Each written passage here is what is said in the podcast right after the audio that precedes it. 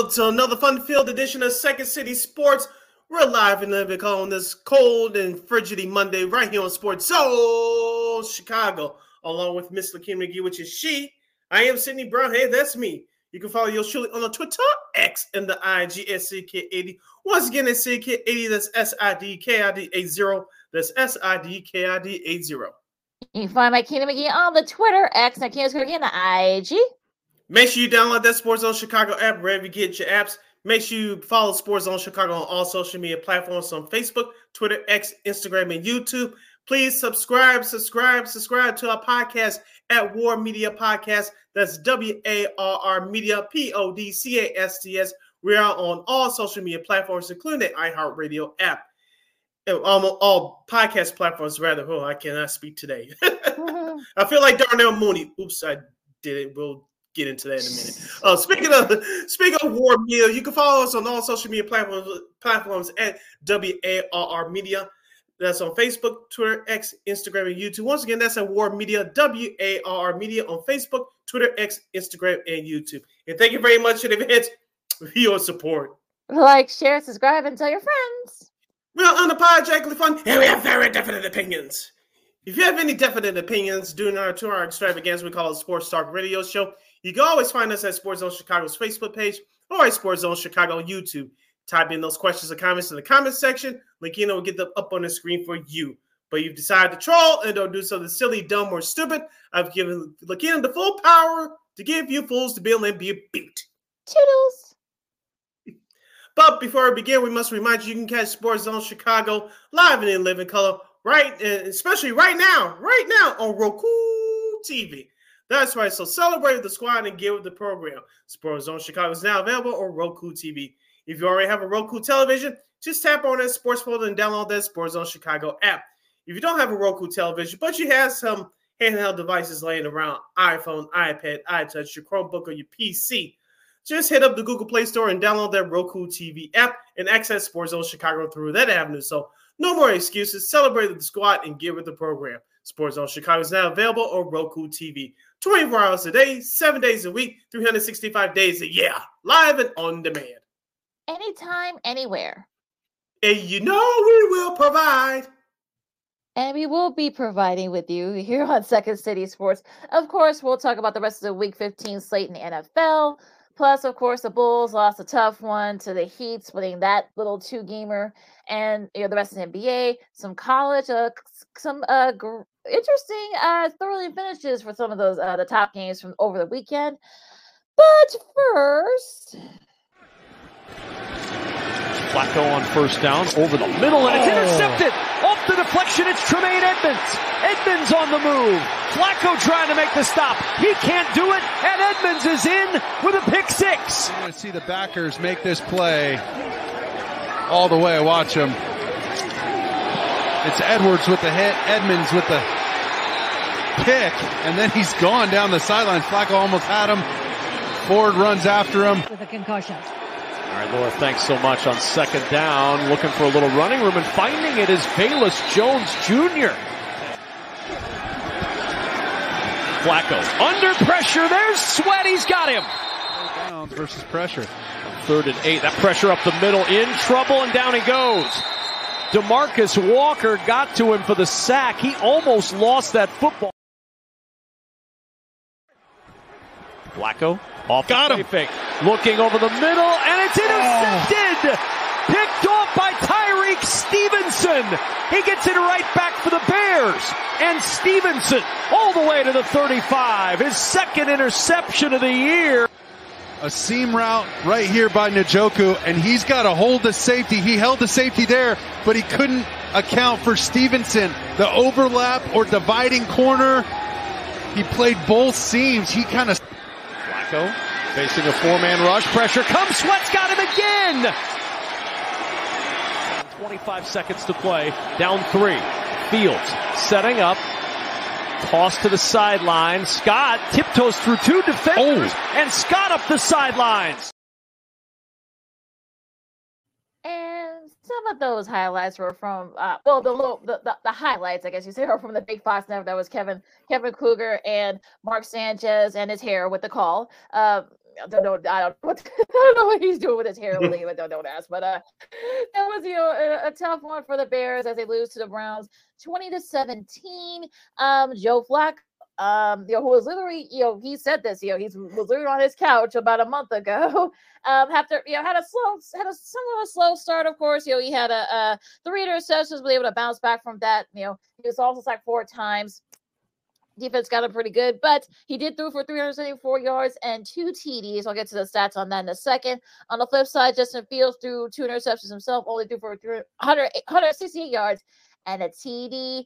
Um, it was a couple of big plays late for the defense. You know, the defense actually did a really solid job. Montez Sweat had a couple of sacks, but unfortunately, they just couldn't make the plays when they needed to. And we'll make we'll I'll, I'll, I'll we'll play that play that uh you know that's being played all over the place. But here's the thing, though. I, I said we talked about this before we went on.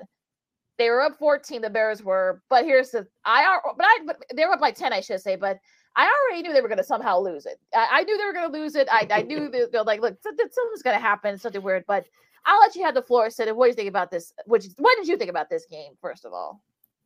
What did we say uh, were our keys to the game on Friday? One, they had to have two or more turnovers for them to win. They got three interceptions. I say I'm happy with that. Number two, they had to run the ball with some consistency. They had the Bears had a total of 88 rushing yards as a team. Justin Fields had 30 of them by by himself. Take away the 30 yards of rushing for Justin Fields, you had 58 yards among your three running backs. Roschon Johnson had the longest run with 22. Your rushing offense was terrible. Number three, I said this on Jonathan Hood, uh, host of the ESPN Chicago morning show with David Kaplan he posted up on his Instagram yesterday. Uh, he said, "Give us your thoughts on why the Bears lost yesterday." I, I said it on he, on there. I'll say it on here. This Bears coaching staff coached not to lose instead of coaching to win. Let me repeat that one more time for the folks in the back. This Bears coaching staff coached not to lose yesterday instead of coaching to win. Here's the difference: coaching not to lose. You play everything conservative. You want to be careful. You don't take too many chances. When you coach to win, Obviously, you be smart and taking chances. You be aggressive. You set the tone. You make the other teams follow your tempo, your tempo, and your game plan. The Bears did two out of those three things right. And Lakina, I know people are going to bag on Justin Fields. Uh, those uh, interceptions were costly. Uh, it didn't happen. It, shouldn't have happened. I'm correct. You're being correct on that second part. It shouldn't have happened. And at the end of that first half, why didn't you go for the field goal instead of uh, letting Justin Fields throw a hail mary? That I, I saw that live on Red Zone and it infuriated me. You got Cairo Santos, who's been kicking very well for you ever since he's put on a Bears uniform these last few years. Why didn't you let him uh, try a field goal at the end of that first half? Unless you know something I don't, Lakina. Uh, the, the conditions weren't that great in Cleveland yesterday. I know it was raining before the game, but once the game started, it was okay. I didn't hear any Halloween winds coming off uh, Lake Erie yesterday. He, Cairo Santos should have been given an opportunity to try a field goal. That's why I say coaching to lose instead of coaching to win. If that wasn't a perfect example of that yesterday, I don't know what was. I think if if if, if Santos had went went for it, had that went for a field goal, that they would be like what the fifty three or fifty four yarder. I think his uh, I think that's around that that kind of um, you know among like the hit his longest. So maybe they didn't want to take any chances. Maybe there was a little bit of a slight win there because it did stop raining as the game went on. Now, just say stat here: uh, teams that entered today, entered yesterday, I should say, were ninety seven three and one when their defense had three plus interceptions and at least four sacks. The Bears became loss number four. So here we go know, the Bears making this history for all the wrong reasons. And and, and look, you know, the defense, like I said, defense, you know, were, were you know, they, they, they were the reason why they lost. But the, at the same time, though, they did give us some big plays. So not saying that this is the defense fault, but I, I feel I feel like you know they're not a complete team. Yes, yes, um, Yes, we talked about Montez Sweat and how big of a pickup he's that he's been for the Bears. We know Tyrique Stevenson, you know, how he's been very solid. Jay Edwards had an interception. Demarcus Walker's been mm-hmm. really good for the Bears. A. Jackson has had his first interception the first time. I think it felt like what three or four years. But uh, again, but well, well, literally, I mean, you know, Brisker and, and Johnson, but who was supposed to have gone? And look, we we talked about this guy. He would be a factor as you know, the, and look, you know, David Njoku, the, the rookie and of course, sure enough, they gave it the big play that set that game-winning uh, TD, you know, for the mm-hmm. Browns. So they and Amari Cooper had a couple of big uh, catches as well. So uh, they were they did like a, a complete, you know, they weren't the reason why they lost. Talk about the Bears defense, but they could have clinched the game for them, especially when the offenses you know were struggling. But I digress. I mean, but look, Joe Flacco got a nice little uh, bonus. He gets what seventy five grand after, with, with, every win, so he got those seventy five mm-hmm. grand. So he's pretty. Yeah, after taxes, I'm sure it's about around 45 to 50K. That's still not bad at all. You're listening to Second City Sports on the Monday edition. We're live in the living color right here on Sports Zone Chicago as we're discussing the Bears' 2017 loss to the Cleveland Browns in the state of Ohio from yesterday. Lakina, here's the thing about that Bears secondary. I didn't think they had that bad of a game except for those big plays you mentioned, which led to the last two touchdown two touchdown drives of the game for the Cleveland Browns uh, David Njoku, which turned out to be the game winner. But the, I want to discuss the, the Amari Cooper touchdown. Jaquan mm-hmm. Brisker, who I thought had a eh, game, he took the mm-hmm. bad angle when Cooper broke away from his tag. I, I think ja- Jaquan was trying to go for the big hit or what have you. Amari Cooper mm-hmm. just slipped through there and ran down the sidelines and ran all the way down for a touchdown. As you mentioned, Tyrique Stevenson, he had a hell of a game yesterday. And, uh, and being a rookie, uh, uh, playing in the NFL, as we said before the season started, you're going to have ups and ups and downs. So it looks like he's starting to trend upwards. I, I, that's what I like. But I want to go back to this offense, Lakina, mm-hmm. and we mm-hmm. about Justin Fields. Uh, he didn't have a great game yesterday, but especially those two interceptions. Uh, that I'm, I'm, mad about the first one because that was a uh, Matt Eberflus's call as far as going mm-hmm. forward uh, in the first half instead of having a, a decent field goal try. And I don't know if you caught the comments of DJ Moore, the wide receiver, after the game, Lakina, but I'm just paraphrasing here. He said, uh, "We got uh, people who are better than the than these quarterbacks that are uh, projected to come out in next year's draft." If that doesn't tell you something, I don't know what what is. And as we said, all sat here and, and trying to preach to y'all all season long. You can say what you want by Justin Fields. Yes, he needs to protect the ball better. Yes, he needs to get the ball out quicker, which he has been doing uh, for the most part since he returned from his injury. But the play calling and just some of the things that they want the bear the players to execute. Uh, this coaching staff uh, gets a big fat F for me, especially offensive coordinator Luke Getsy. That game yesterday was uh, was uh, definitely on the coaching staff. Period, hands down. And I don't know. I, I don't care how the Bears finish up this season. Eberflus, if even he stays, Luke Getsy should go. No, no ifs, ands, or buts about it. The Bears could score 40 points the next three games. I believe they had three, three games remaining. So mm-hmm. they can score 40 points each of the next three games. Getsy should be gone. And as I said before, this Bears coaching staff coached not to lose yesterday instead of coaching to win. If that's not uh, an indictment of this coaching staff not to be uh, not to be here next year, I don't know what is, Lakina. Well, I, look, I mean that that whole Njoku play, I think that kind of I should have sealed. It. I mean, look, you know, Eberflus is a DC too, so it, it's sort of uh, you know, it's kind of maddening that you left you left him open, and I don't know who was supposed to have been over there, but uh, you know, it was just a bad, you know, bad, you know, bad showing by that. And, and look, I, I feel like at this point, the Bears, I don't know Ryan Poles said, "Oh, we're almost there to be in the. You're not even that mediocre yet. I mean, you're you're you're going from like step one all the way to step like nine or ten, and you can't do that, especially in the NFL. I know we've seen teams you know come out of nowhere and you know, you know they win like two games, you know, one year and win like eleven or twelve, and end up going to the playoffs and winning the division. But you're not there yet. And look, we'll have you know plenty of time to talk about it as the off season goes. But I'll be interested to see if you know Kevin Warren, who apparently wants to have more of a say in the football side of stuff We'll see if he'll have a say on. Look, you know, maybe we need to get rid of Eberflus or at least get rid of Getsy. So for me, I think this is good. This is going to get you know interesting because look, I would be surprised if they lose one of these next two games. I know they have Arizona uh, this Sunday, then they have next. They have Atlanta, and they finish up against Green Bay. I wouldn't be surprised. Uh, the Green Bay game aside, I wouldn't be surprised they lose one of those next two because I don't trust this team. This team has shown, you know, time and time again that we, you know, from the Broncos loss, the Lions, the first uh, in that first Lions game mm-hmm. to this, you know, and then the Saints, and and let's be honest, I mean, the Bears, some of the Bears wins have been against mediocre quarterbacks, so let's not say that they've been world beaters themselves. So, uh, yeah, I'm not, I'm not there yet. And uh, I know we got a break for the bottom of the hour, and we'll have more when we return, and, and plus the recap from yesterday's Week 15 action. But Lakina, on some of those run calls yesterday, what were you doing calling pitch outs? Remember that didn't work on fourth and two last week against the Lions with DJ Moore. Why are we still calling pitch outs? Can we call running back sweeps? Can we do that? The only thing I think, maybe it's just me. I don't know. And you can tell DJ Moore, you know, the ankle was bothering him. You know, you, you can tell mm-hmm. that he wasn't at 100%. So, uh, you know, but yeah, we'll take a really quick break. Of course, we're gonna uh, come right back. Uh, uh you know, we'll recap all the games, including a very thrilling game in the AFC South, oddly enough. And are the Bills a very dangerous team? Hmm, you know, we'll see. Yeah, we, will talk about that a whole lot more coming up next. Keenan McGee, City Brown, Second City Sports on Sports of Chicago. More NFL Week 15 talk, studs and duds coming up right after this. This year, my mom got me the perfect bag for back to school. These colorful binders help me stay organized. These headphones are just what I need for studying. These new sneakers are just what I need for the new year. This jacket is a real must-have. My parents got me the skateboard I wanted. It's pretty cool.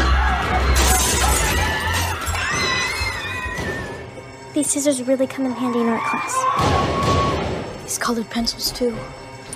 These new socks? They can be a real lifesaver.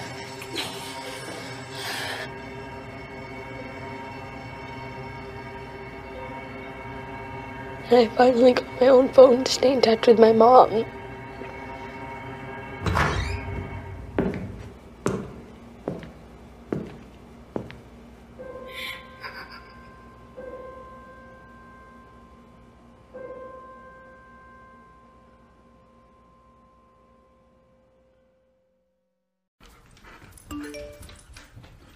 Trisha's having a sleepover tonight. Can I go? I wonder about Lucy's friends. What should I say? I know you're only 10, but one of these days a friend will offer you a drink.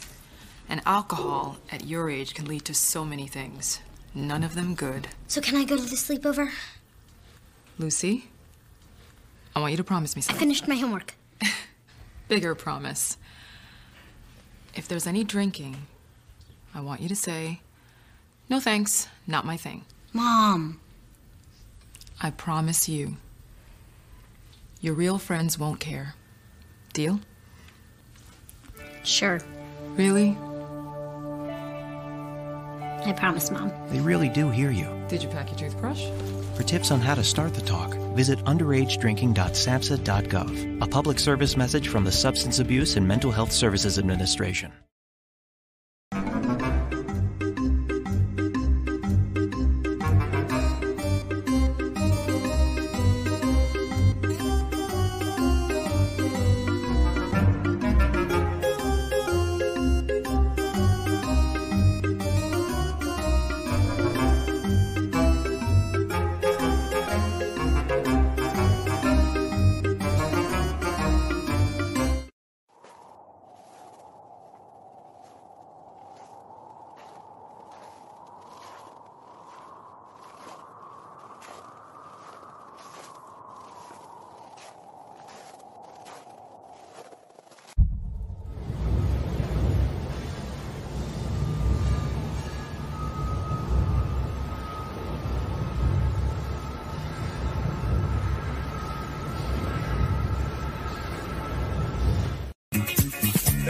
Dr. J, and I listen to Sean and Maya in the morning.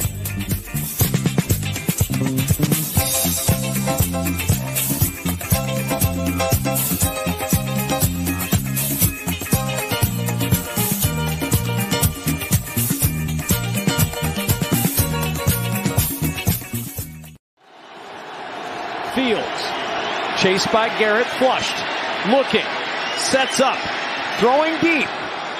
Hail Mary, end zone, deflected, oh. tipped, and intercepted.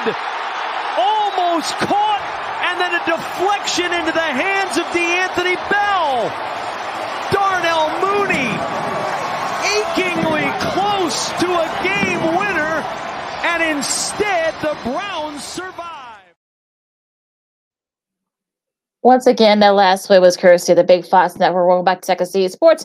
I'm Sports of Chicago, like Keenan McGee, Cindy Brown with you. You can follow me Keenan McGee on the Twitter, X, like Keenan again, IG. You can follow your Shirley Sydney Brown on the Twitter, X, and the IG at SidKid80. Once again, it's SidKid80. That's S I D K I D A 0. S I D K I D A 0. Make sure you download that Sports on Chicago app. And we have less than 85 minutes left of this extravaganza we call a sports talk radio show. You can always find us at Sports Zone Chicago's Facebook page or at Sports Zone Chicago YouTube. Type in those questions and comments in the comment section. Lakina will get them up on the screen for you. All right, let's talk about the rest of the week 15 slates. Uh, let's start with the Saturday games uh, up first, get those out the way. Uh, the Bengals beat the uh, the Vikings, know, come back from 14 down to beat them 27 24. Uh, Jake Browning continues to impress 324 yards and two TDs, all overcame an early interception. Nick Mullens, who got the start from Josh Dobbs, he had 300, 303 yards, two TDs, and two interceptions. Um, Ty Chandler uh, had a 132 rushing yards and a TD for um, Minnesota. Joe Mixon, 47 rushing yards and a, tel- and a TD, but you know, Minnesota, this could be one of those games where they had the game won. They should have won this game. They made some very questionable decisions. Uh, this could be the kind of game that comes at the bite the Vikings in the butt, especially if it comes down to tiebreakers in the playoffs for the playoff slate. Yeah, I think this. I think this will be the game that will keep the Vikings out of the playoffs. Like you mentioned about Nick Mullens, he started off hot. Actually, the bank the, they had the Bengals down uh, fourteen to three. Uh, sorry, uh, seventeen to um, twenty four to uh, three, I believe it was uh, in that third quarter. Of course, the Bengals offense turned it up in that fourth quarter, scoring twenty one points. But Lakina, on the flip side for Cincinnati, you talk about Jake Browning, and all started a couple weeks ago on Monday Night Football, uh, having that upset win at Jacksonville. Of course, it continued last week against the Indianapolis Colts, and you saw what he did in that in the fourth quarter in overtime in the win last Saturday against Minnesota. I'm not going to sit here and say he's Kurt Warner 3.0, but he sure as hell playing like it. And as we said, I said before, I'll say it again. You talk about Joe Mixon's running uh, rushing yards. I know it was another right home about, but they have rookie Chase Brown out of the University of Illinois, who's uh, uh become that one-two punch. And should Cincinnati get in the playoffs, I don't think that's a team that many teams in the AFC want to face. We'll see. I mean, like, here's the thing. I mean, now now people got video on you now. So uh, yeah, I mean, the Browning, they mm-hmm. you know, they're surprised, but they've got about three weeks worth of video on him now. So uh, yeah, I think the rest of their schedule, and they got a pretty tough schedule finishing up. So uh, yeah, might get a little tougher for the Bengals. So we'll have to wait and see there. Now, um, the Colts, uh, Colts beat the Steelers easily, thirty to thirteen. Gardner Minshew threw for two hundred fifteen yards and three TDs. Trey Sermon had uh, 88 uh, rushing yards. Uh, on the flip side, Mitch Trubisky saw that we saw a little bit of the old Mitch Trubisky from here in Chicago, 169 yards and two interceptions. Um, you know, Mason Rudolph will be the starter for the rest of the season. That that news came came down to uh, across the wires about an hour ago. So uh, yeah, uh, the Colts got a much needed win after a couple of hiccups. So they're now eight and six, and they're right there in the playoff chase. Yeah, the Colts did what they had to do to win the game. And you mentioned Gardner Minshew. This was a big time performance for him to prove that he's a, a, capable backup quarterback in this league. You mentioned with the three touchdowns, but on the flip side for the Steelers, they have a defense. Uh, we all know they're led by T.J. Watt, but their offense has disappeared. It, it goes deeper than just not having their starting quarterback. What happened to Jaylen Warren? What happened to Najee Harris, the one-two running back tandem? They just they have you haven't seen them with a big impact game in the last three four weeks. I'm just saying. Yeah, yeah, yeah. So, yeah, and it's not Matt Canada's fault. So, for people that were all the Steelers fans were blaming him, I guess you know we're seeing now that uh maybe that wasn't the case. Uh, you know, here probably you know this one the Saturday night uh slate here, no big surprise. You, you we all said Detroit was gonna you know not be very in a very good mood after loss to the Bears last week, and boy did they they, hammer the uh the Broncos 42-17. Jared Goff threw for 278 yards and five TDs. Jahmyr Gibbs uh, rushed for 100 yards. On the flip side, uh, for uh, Russell Wilson, the Broncos couldn't get it going on offense. You know, 223 uh, uh, passing yards and a and a TD for uh, for Wilson. Uh, just not a just not a good showing for the Broncos. And uh, yeah, the, I think the Lions just wanted to kind of get that bad taste of the Bears loss out of their mouths, and boy, did they. Yeah, they played like it too. Uh, one of the things that Detroit got back to doing was running the football. Jahmyr Gibbs had 11 carries for 100 yards and a touchdown. David Montgomery, Montgomery ran the ball hard as well for the Lions. Amon-Ra St. Brown was the man of the hour for, for the Lions. Seven catches, 112 yards in the floor to flip it to the end zone for his only touchdown. Looking at that Lions offense looked great uh, against a very good young and hungry Broncos defense, I must say. And we talked about this all year long. With Jared Goff, when he doesn't commit any turnovers, the Lions offense is a top five offense statistically in the National Football League. When Goff turns it over more than once, uh, it's disastrous. And the Lions took care of the football and they set the tone with 21 unanswered points in that second quarter, which let them um, cruise to that easy victory at home. Definitely what the doctor ordered there. Now going mm-hmm. to yesterday's game, Sunday. Uh, let's just get the score out the way. Uh, the Dolphins uh, easily, um, you know, shut out the Jets thirty to nothing. Tua uh, had 224 yards and a TD. Uh, Raheem Mostert had two TDs. He's right up there with Christian McCaffrey. We'll talk about him in a, in a little bit uh, for the league, league, league and TDs. And um, Jaylen Jaylen Waddle had 142 uh, receiving yards and a TD the Jets just couldn't get it going uh, anywhere. And uh, Zach Wilson, you know, he, apparently he didn't have a concussion, but he didn't have a head injury. Uh, Trevor Siemian came in, struggled, you know, two interceptions. And uh, yeah, we just skip this one. yeah, the Dolphins didn't miss didn't miss Tyreek Hill, that stud wide receiver. You mentioned the Dolphins set the tone in that first half with the their rushing attack. And did you see uh, the Dolphins owner Jeremy Ross? Jeremy Ross tried to do the waddle dance, him and his wife in the bo- owner's box. I thought that was kind of yeah. hilarious for like two seconds. But uh, the Dolphins are in full control. We think of the AFC East race. We'll get to their um, their trailing team later. But uh, the Dolphins did what they had to do. The Jets, their season's done. And I know some people still want to talk about Aaron Rodgers could be cl- cleared to play next week. Why are you playing him? It hasn't been three full months yet since his Achilles injury. And why are you playing him now since you're officially eliminated for the playoff race? Dumb. Just, just, just, I don't know. I don't know. I guess I try to play with everybody's psyche, I guess, with that one. Um, going up to Lambeau Field in Green Bay. Uh, the Bucs. Uh, I don't want to say mild upset, but uh, you know, but I, I guess you could say it was a little bit of upset. Thirty-four to twenty over the Packers. Uh, Baker Mayfield had four TDs, uh, despite this despite being sacked five times. So they did get so the, the defense for the Packers did get their uh did their, their licks into him, but he was able to bounce you know, bounce back from that. He became the first uh, visiting QB ever with a perfect passer rating uh, because of that, and um, you know, just a, a really solid show. Probably the best that you know the Bucks have you know, have you know have played in the last couple of weeks. Rachaad White had 89 rushing yards. Uh, on the flip side for uh, Green Bay, uh, two TDs uh, and 284 yards uh, from Jordan Love. Um, Aaron Jones, you know, struggled only 53 rushing yards.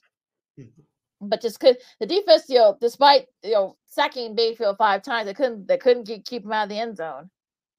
Yeah, you mentioned with that Green Bay rushing attack with Aaron Jones. Uh, they struggled as a team running the ball yesterday, talking about Green Bay, but the Buccaneers were aggressive. Uh, they attacked that Packers secondary, and it was not a mistake that Baker Mayfield threw for close to 400 yards and four touchdowns. I know Mike Evans, not the actor from Good Times, but Mike Evans, the star wide receiver for the Bucks. He didn't have the world's greatest numbers, but he had an important touchdown catch early in the game. You mentioned Sharp White, it was about that running attack as well. He had 21 carries for 89 yards. Chris Godwin uh, was the man for Tampa Bay with 10 catches for over 155 yards. The Buccaneers were aggressive, and when they had to make the big plays offensively to keep that clock moving, they did it. And uh, yeah, and they, now they have the edge in, in the uh, NFC South right now because Atlanta was upset by Carolina nine to seven. No, that's not a typo, folks. Uh, this was not a you know I would say a this is even good 1980s football, I guess. Uh, Bryce, uh, you know, Bryce Young only threw 167 yards. Uh, and Desmond Ridder on the flip side had a TD, but it was three field goals, eh, three field goals uh, for Carolina, and uh, it's it's just mm, I I you know it just just uh, I whoever you know Eddie Piñeiro's three field goals he'll, he'll propel him to that win, and uh, I I I I got nothing for this because it was just like what the heck.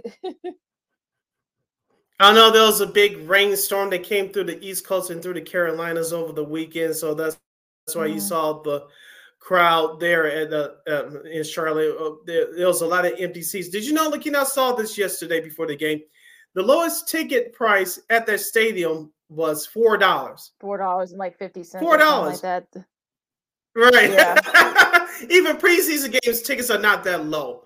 But uh, like you said, this uh, this uh, game set football back a hundred years, and I didn't even turn to this game via this computer screen. And all the only clips I saw was on NFL Red Zone. And Uh, the Falcons had a golden opportunity to stay atop of the uh, NFC South race. With this loss, they drops them to third now, and I don't know they'll have enough time to recover to make uh, to get into the playoffs. I, I just don't see it. This loss is going to haunt them for the rest of the year. Yeah, absolutely. So, uh, yeah, that's a bad loss. You know, a bad time for a really bad loss. Um, but now, but a good time for a team that they got the win that they really needed, and that is the Chiefs. They beat uh, the Patriots, pulling away from them 27-10. Now, it did get a little bit you know dicey for for a while, but you know, Pat Mahomes threw 305 yards, two TDs, but also two interceptions. Bailey Zappe on the flip side had 100 for 180 yards in the TD and an interception.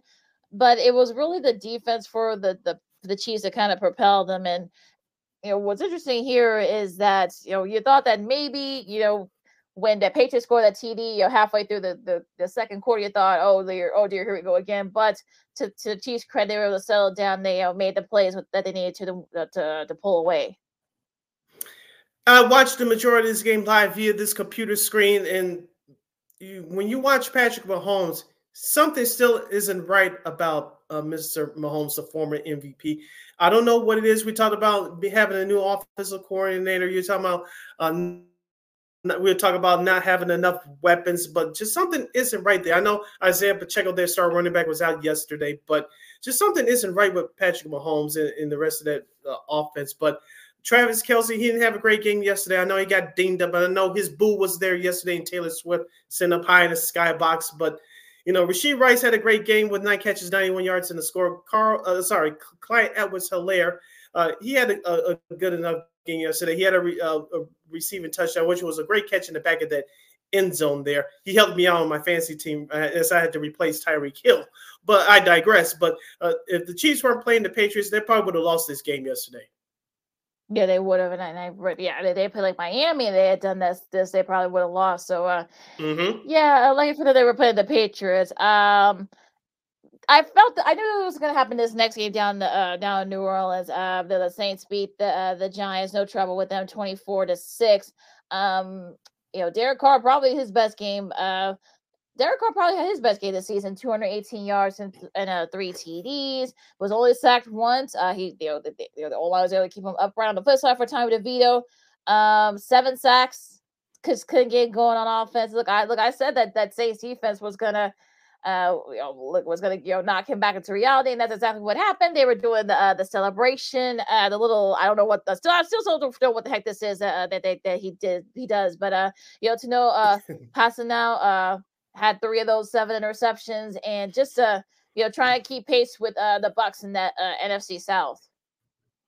Yeah, the New York Giants couldn't get anything going offensively. Uh, the offensive line was terrible. Saquon Barkley couldn't uh, get his game going because like you said, DeVito was getting sacked a whole bunch of times. But on the flip side for New Orleans, Al- Alvin Kamara had, had a great game for New Orleans, 60 carries, 66 yards. And you mentioned with Derek Carr, he was very proficient.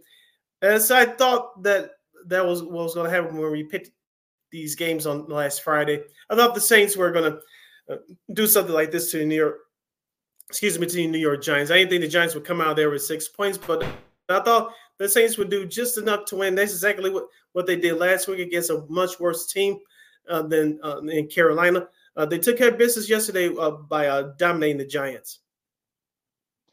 And you know, stay right there with the Bucks for the NFC South. Now, probably the game of oh, well, among the noon games at least. Shout out to our buddy Spero Dedes who had a call uh, this one. It ended up being a great one. Uh, the Texans beat the the Titans who were wearing the old Oilers, Houston Oilers uniforms, uh, 19 to 16 in overtime. It was back and forth. It was just a. You thought that maybe this could be a tie, but then you know Devin Singletary thought he you know he ran for the game winning touchdown. No, it got called back because of a holding penalty, and then. you know, just a, just a lot of weird, you know, crazy catches and all, a lot of weirdness going on. And uh, Ka'imi uh, Fairbairn's uh 47 yard field goal uh with about I think that was like, that was about like third like it was as time expired, so he had he had missed it, that would this would have been a tie. But they did get the win mm-hmm. without uh CJ Stroud and uh Case Keenum threw for 229 yards in the TD. Uh, made some big plays. Uh, Will Levis uh, was knocked out of the game. You know, poor guy got sandwich tackled a couple of times. He was sacked seven times. Uh, but yeah, pretty exciting game among all the uh, well, the new games at the very least. Yeah, you mentioned Case Keenum, the veteran who stepped in from Davis Mills. Uh, he did a great job. The 229 yards you mentioned, a touchdown in a uh, in early interception, but he kept the Texas offense efficient. You mentioned David Singletary over 121 yards rushing. Negro Brown eight catches, uh, 82 yards in in a, in a touchdown. But on the flip side for the Titans, uh, Derrick Henry and uh, uh, Spears, they couldn't get the running game going. I think it was one of the reasons why they lost yesterday. And then defense cracked, especially in that second half, giving up 13 points uh, in the in that second half. So when the Titans needed to make a play, both offensively and defensively in that second half, they couldn't do it. Houston started to gain confidence. They tied the game late. Of course, that you mentioned they win it ended up uh, in the last seconds in overtime. Uh, and the Titans have now been eliminated from playoff contention. So uh, could Mike Vrabel be on his way getting his pink slip and link card? Um, you want to say that maybe the injuries were a factor, but uh, yeah, it, it's yeah, might be something to look out for mm-hmm. down there in Nashville. To the three o'clock games we go. Uh, San Francisco pulled away from uh, Arizona, forty-five to twenty-nine. Brock Brock Purdy threw for two hundred 42 yards and four TDs. While Christian McCaffrey had a rushing TD, 115 yards. He also had two uh, TD catches.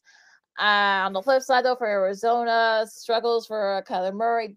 For 211 yards, uh, two interceptions. Uh, James Conner had a, had a, t- a rushing TD. So it was really the uh, the def- it was really kind of like it was just a San Francisco and me with all the scoring and, and such. It just couldn't. The Cardinals mm-hmm. just couldn't keep him out of the end zone.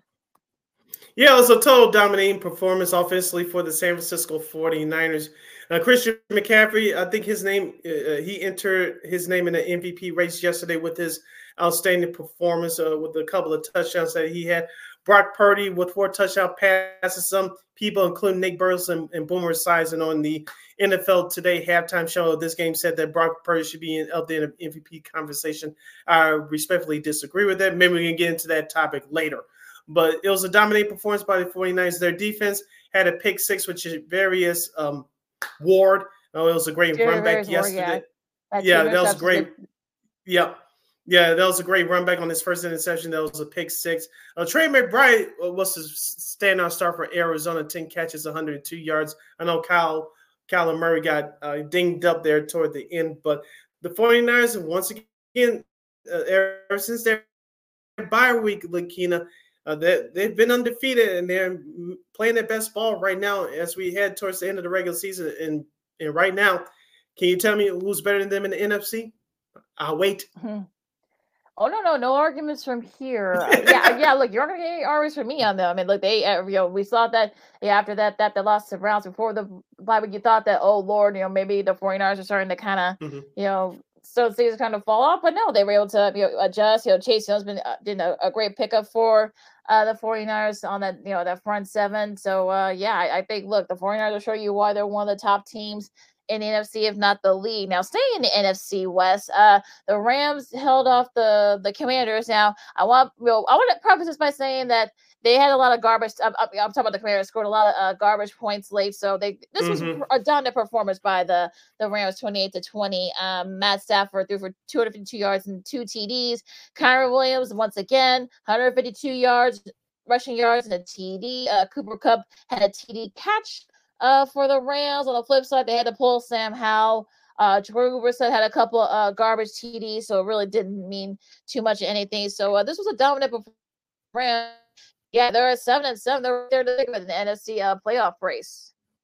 As we said, if Matthew Stafford stayed healthy, the formula for this Rams team to win is to uh, run the ball with Kyren Williams, play strong defense, and let Matthew Stafford make uh, Matthew Stafford make a couple of big plays down the field. And that was the perfect formula yesterday. So I know the Rams are seven and seven. They're much thicker in in the playoff race than the Chicago Bears are, but if the Rams should get in and they have an easy schedule down the stretch, including their last game mm-hmm. of the year against the 49ers, which may not, I repeat, may not mean anything to the 49ers if they already have that number one seed wrapped up.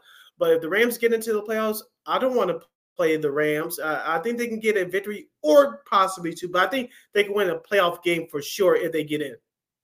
Yeah, yeah, we'll see that 49ers game. We'll see them if it means something. You know, they they may you know 49ers may already have stuff you know clinched by by then. So uh, that might that might be more to the Rams than the 49ers. So uh, definitely look out for that in a couple weeks. Now another team that you probably don't want to play in the AFC, and that is the Buffalo Bills.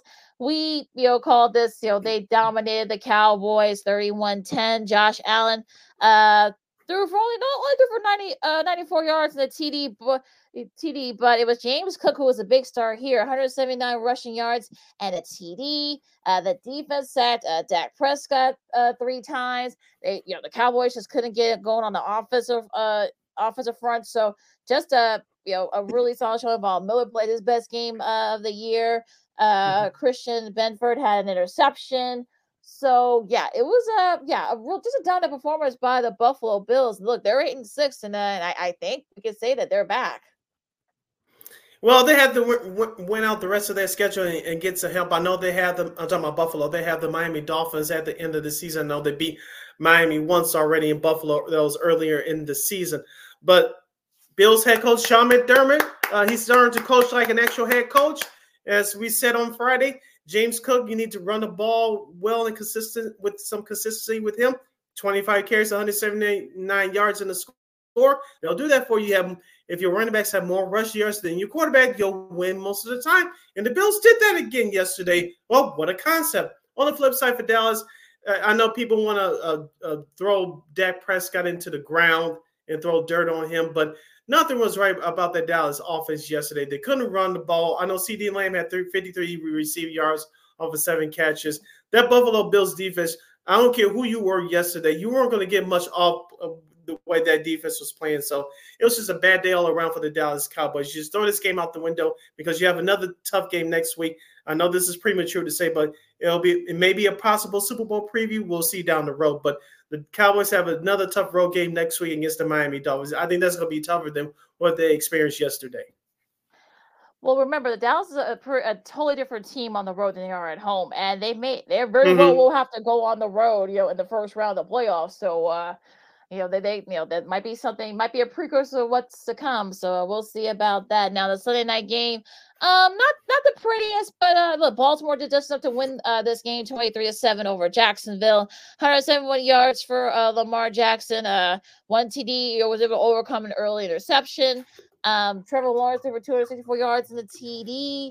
Um, you know, he's also uh, the leading rusher. She probably should have had Travis Etienne uh, uh, with the uh, the ball a little bit more there. But uh, you know, again, not the flashiest performance for uh for Baltimore. They did uh they did lose uh Keaton uh, Mitchell uh, to a, a leg injury, so that could be something to watch out for as the season mm-hmm. goes. But uh, yeah, I mean, look, Baltimore they did what they had to do. You know, they're you know they they beat Jacksonville and they're still right there at the top in the AFC.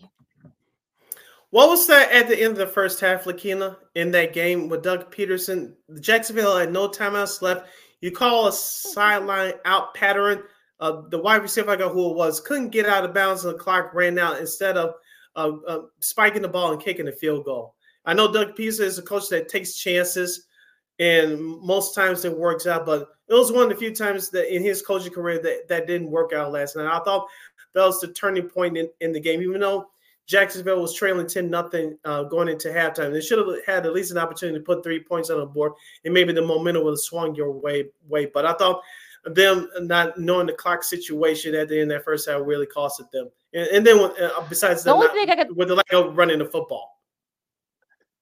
Yeah, yeah, I can kind of see that maybe you know Brandon McManus already had missed one already. It was very windy down there in Jacksonville yesterday, so I can kind of see why he didn't want to go for the field goal. But I think that was Jamal Agnew. You know, you got to know where you are, and you got you got to have a, be aware of what's you know the, the time and all that. To go if they had just you know went out of bounds, they probably had another second, and then he probably could have at least tried that uh, a field goal, even though it was very windy. I think the wind was coming like from the north, so that probably mm. was not maybe not a good choice to probably try for the field goal in that situation. But uh, you know, just a you know, the Jacksonville, I mean, hey, look, you know, to their credit, look, you got Indianapolis and Houston right, you know, right, you know, breathing down your necks now.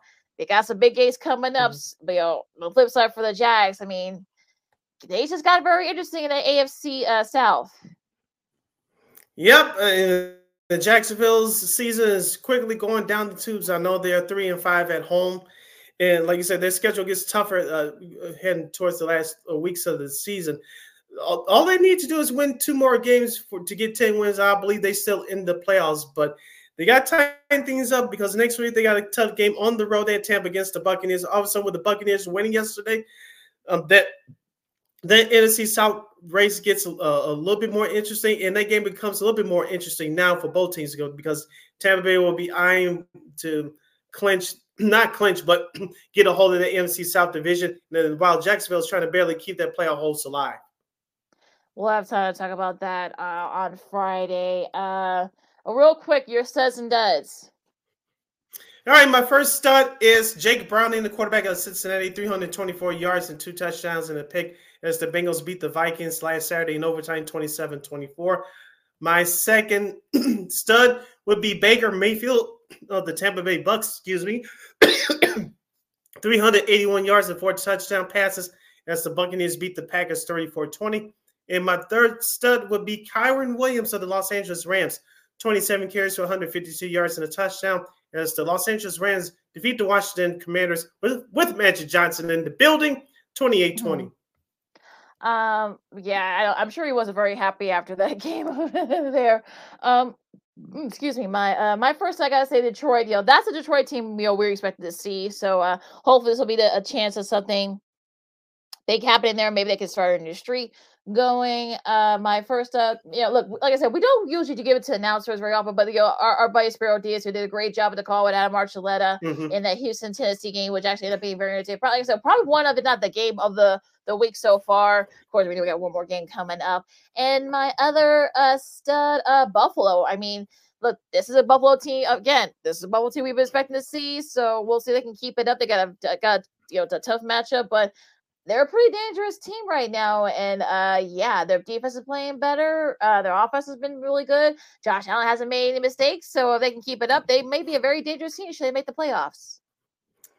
Yep, we'll see what happens. My three duds: one, obviously the the whole Chicago Bears coaching staff. Number two, the New York Jets. you cannot put up a, at least a, a, single point against the Dolphins team that were without their star wide receiver. Uh, give me a break. And my mm-hmm. third dud would be the the entire Atlanta Carolina contest. yeah, that was that, that doesn't even meet your 1980 standards. Looking, that's how bad it was.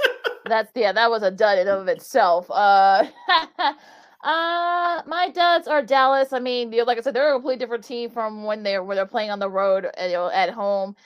I don't know what happened yesterday. It, it's just like you know, the the O line wasn't very good. You know, the defense, you know, gave up too many big plays. It was just just awful all around. And now everyone would say, "Oh, the Dallas is a Super Bowl uh, contenders, yay!" Uh, now everybody say, you know, so how how how things change? Um, let's see. Yeah. the, yeah. I mean, my dad, you know, Green Bay. You let Baker Mayfield come in and just you know threw the ball like crazy for almost 400 yards and four TDs. I mean, really, what what what happened? What happened? Come on now. Also, the offense. I know they want Joe Barry gone over there in Green Bay, so uh, you know, something to see to find out there. Uh, I'll, I'll say uh, Pittsburgh. Really, everyone was making a big deal about. Oh, it was Matt Canada's fault that the uh, that the, the Steelers' offense hasn't been very good. Well, Mitch Trubisky probably had his worst game since leaving the Bears. So, uh, and that's saying something, but that's saying something. So yeah, Mason Rudolph. Mm, I don't know if he'll be able to do any better, but uh, we'll see. I don't think he'll be pulling off any helmets anytime soon, neither. But that's a whole nother issue. uh, tonight's uh, Monday night. Tonight's Monday Night Football contest will take place in Seattle, Washington, as the Seattle Seahawks will host the Philadelphia Eagles. Uh, kickoff is at 7:15 p.m. Central Standard Time on ABC and ESPN. Philadelphia is favored by three and a half. Uh, Jalen Hurts may not play. If he doesn't, Marcus Mariota will be a starting quarterback for Philadelphia. Philadelphia is 10 and 3. We, we talked about the 49ers having the best record in the NFC. Seattle is 6 and 7, I believe, on the current four game losing streak. What gives tonight? Yeah, I think remember Gino's not going to play either. It looks like so. Uh, it's going to be the battle of the backups. Mm-hmm. So um, I, I, think, look, I think if you, you know, if you think all things being equal, you know, there's no Manning cast, uh, folks, and I, and I'm way I don't blame the Mannings for not wanting to do this one because uh, this could get ugly pretty quick. I mean, look, I mean, the Eagles need this win, and you know, it'll be between you know uh, Marcus Mariota and Drew Lock. You know, no shade to Drew Lock, but I I, I trust Mariota more. so and, you know, they've been. I know the Seattle's been banged up too. So yeah, this this could be you know the, the game that's just what the, what the doctor ordered for the Eagles, but uh, we'll have to just wait and see. To me, I think if they just stick to what they do best, you know, try to you know get the ball down the field. You know, the defense got to play a little bit better to try to rattle lock And you know, look, I know that stadium in Seattle is going to be rocking, so uh, should be a fun one. And, uh, and look, who knows? Maybe Torque might uh, catch some more salmon. We'll see. and also, too, I think Philadelphia is uh, going to have to run the ball with some consistency. Whoever starts at quarterback tonight for them. And the defense is going to have to come up huge and set the tone for the game. Even though, like you said, they're going to be playing in a hostile environment. If the Eagles do those two things, they'll come out on top as winners. Should be interesting. Should be a pretty thrilling game up there between these two uh, longtime rivals. Hour number one in the books. Hour number two straight ahead with this Second City Sports on SportZone Chicago. Next up, the Bulls is a tough one in Miami, spending their uh, little mini two gamer also, to uh, some interesting things happening in the NBA. We'll talk some college hoops and uh, time permitting, old school TV Monday, and a whole lot more. Like Lakina McGee, Sydney Brown, Second City Sports on Sports Chicago. We go to the hard work coming up right after this. No, I don't know. I'm scared.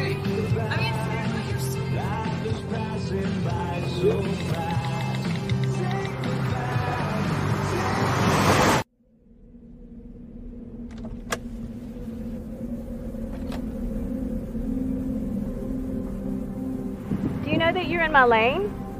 No, not at all. Are you not paying attention? Are you texting? I was just checking in with my mom. I was telling her that I thought we'd be home by six. It's okay. There's enough time. Just pay attention. I'm not even halfway through my text. There's no way. I'm not even going to look up. My babies are in the car. You have to pay attention. It's just supposed to be a quick text. I'm so sorry.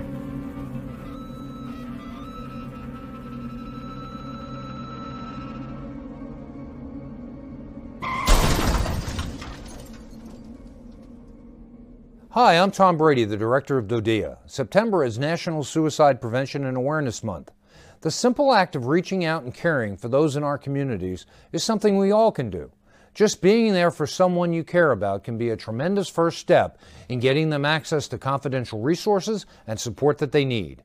It only takes one person and one small act and one minute to make a difference. Let's make a difference.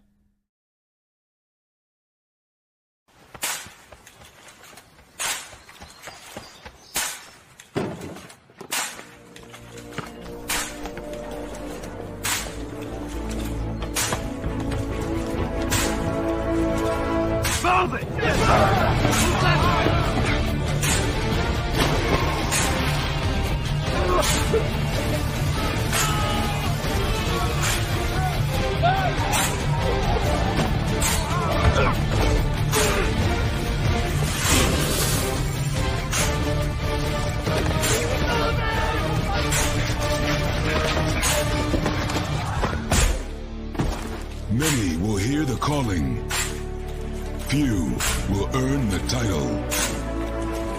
United States Marine. The few, the proud,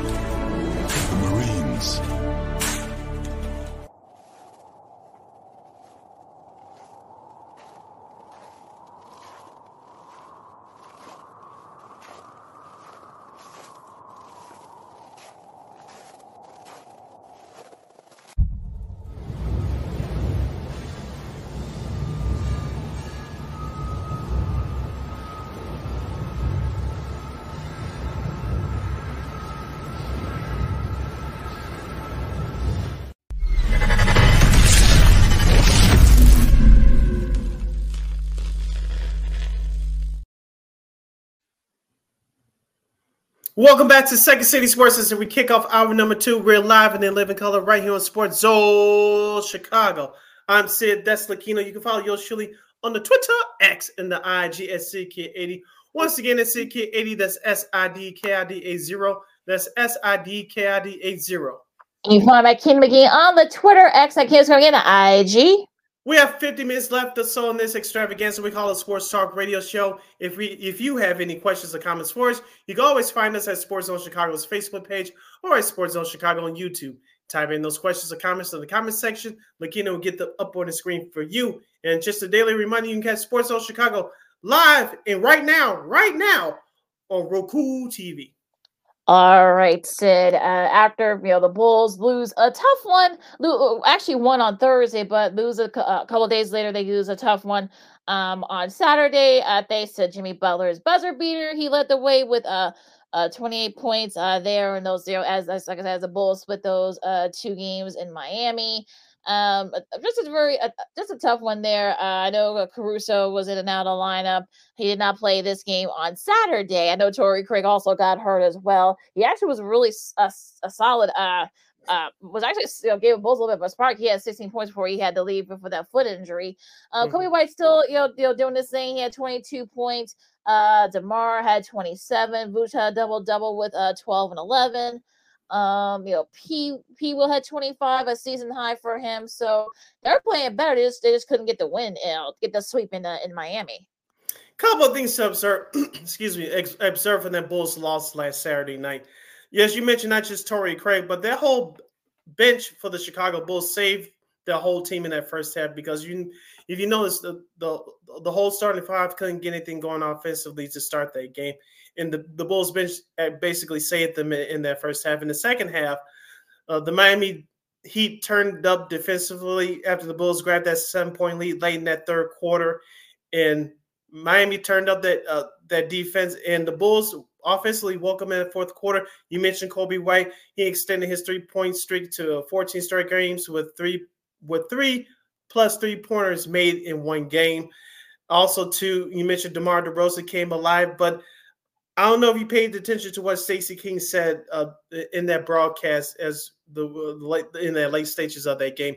The Bulls they were going back and forth with the Heat, and the Heat uh, the Heat did a great job on the Bulls defensively, especially on their guards, and, and that's one of the reasons why the the whole starting five of the Bulls struggled early.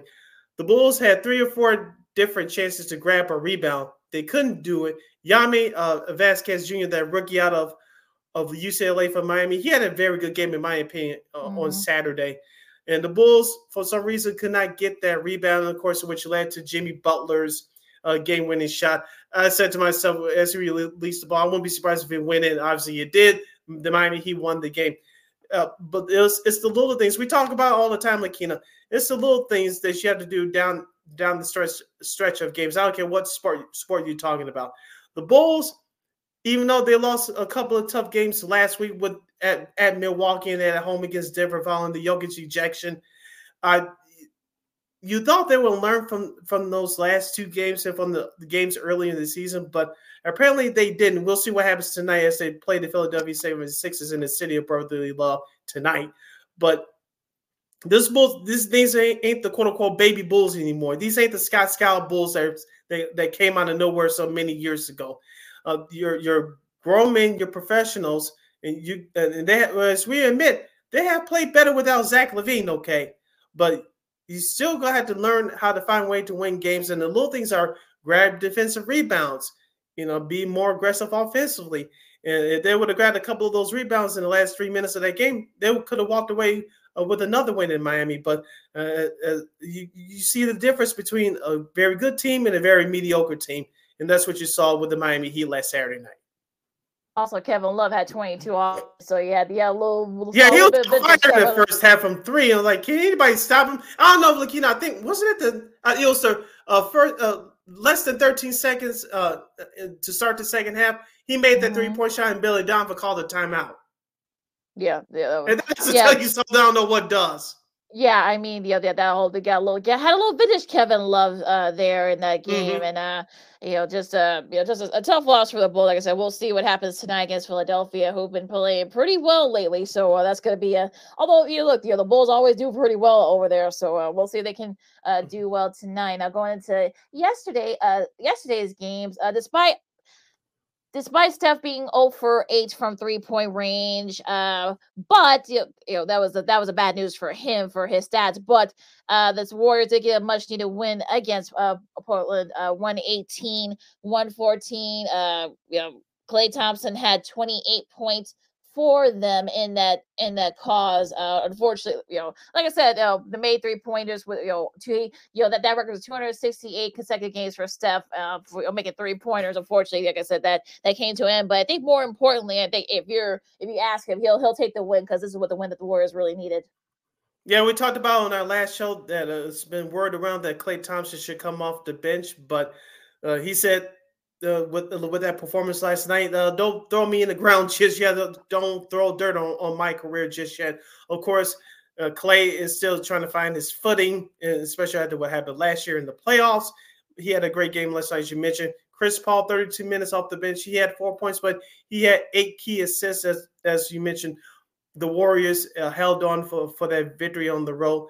You're going to have to find different guys and some of the other young guys that we haven't heard of on that roster is going to have to step up with the absence of Draymond Green. Of course, the quick report on Draymond, he's going to be away from the team for at least the next three weeks. So we'll see what happens uh, with that before he returns to action. But uh, Steve Kerr and the rest of that coaching staff has some work to do now. As I mentioned, some of those young guys like Jonathan Kuminga, Kevon Looney, and Sarge, and uh, Andrew Wiggins, even though he's not a young guy anymore, he's got to find wherever it is in uh, in him to give more of an effort uh, for this Warriors team to keep themselves afloat Yep, absolutely. Uh, fans got to uh, after losing a tough one to Knicks on Friday, they get a bounce back win against the the Wizards, 112-108.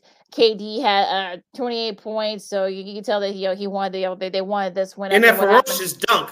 Yeah, yeah, I think that I think that was a little bit of an anger from that that loss to the Knicks yeah. on Friday. So uh, he might have been a little bit upset, but yeah, he was in a much better mood uh, yesterday. Uh, the Bucks beat uh, uh the Rockets 128, 119. Uh, 146, 110. Uh, the Pelicans beat the Spurs. We'll talk. We'll talk about them in a second. Uh, Boston no trouble with Orlando.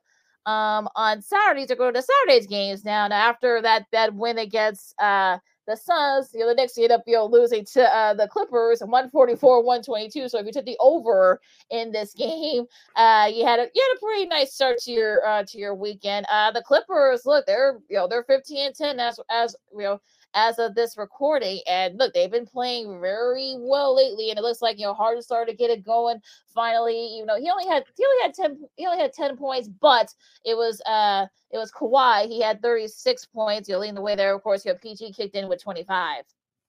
Yeah, as we talked about before, the the Clippers have been struggling with injuries over the last seven, uh, several years. Uh, basically, since Paul George and Kawhi Leonard teamed up to to join the Clippers.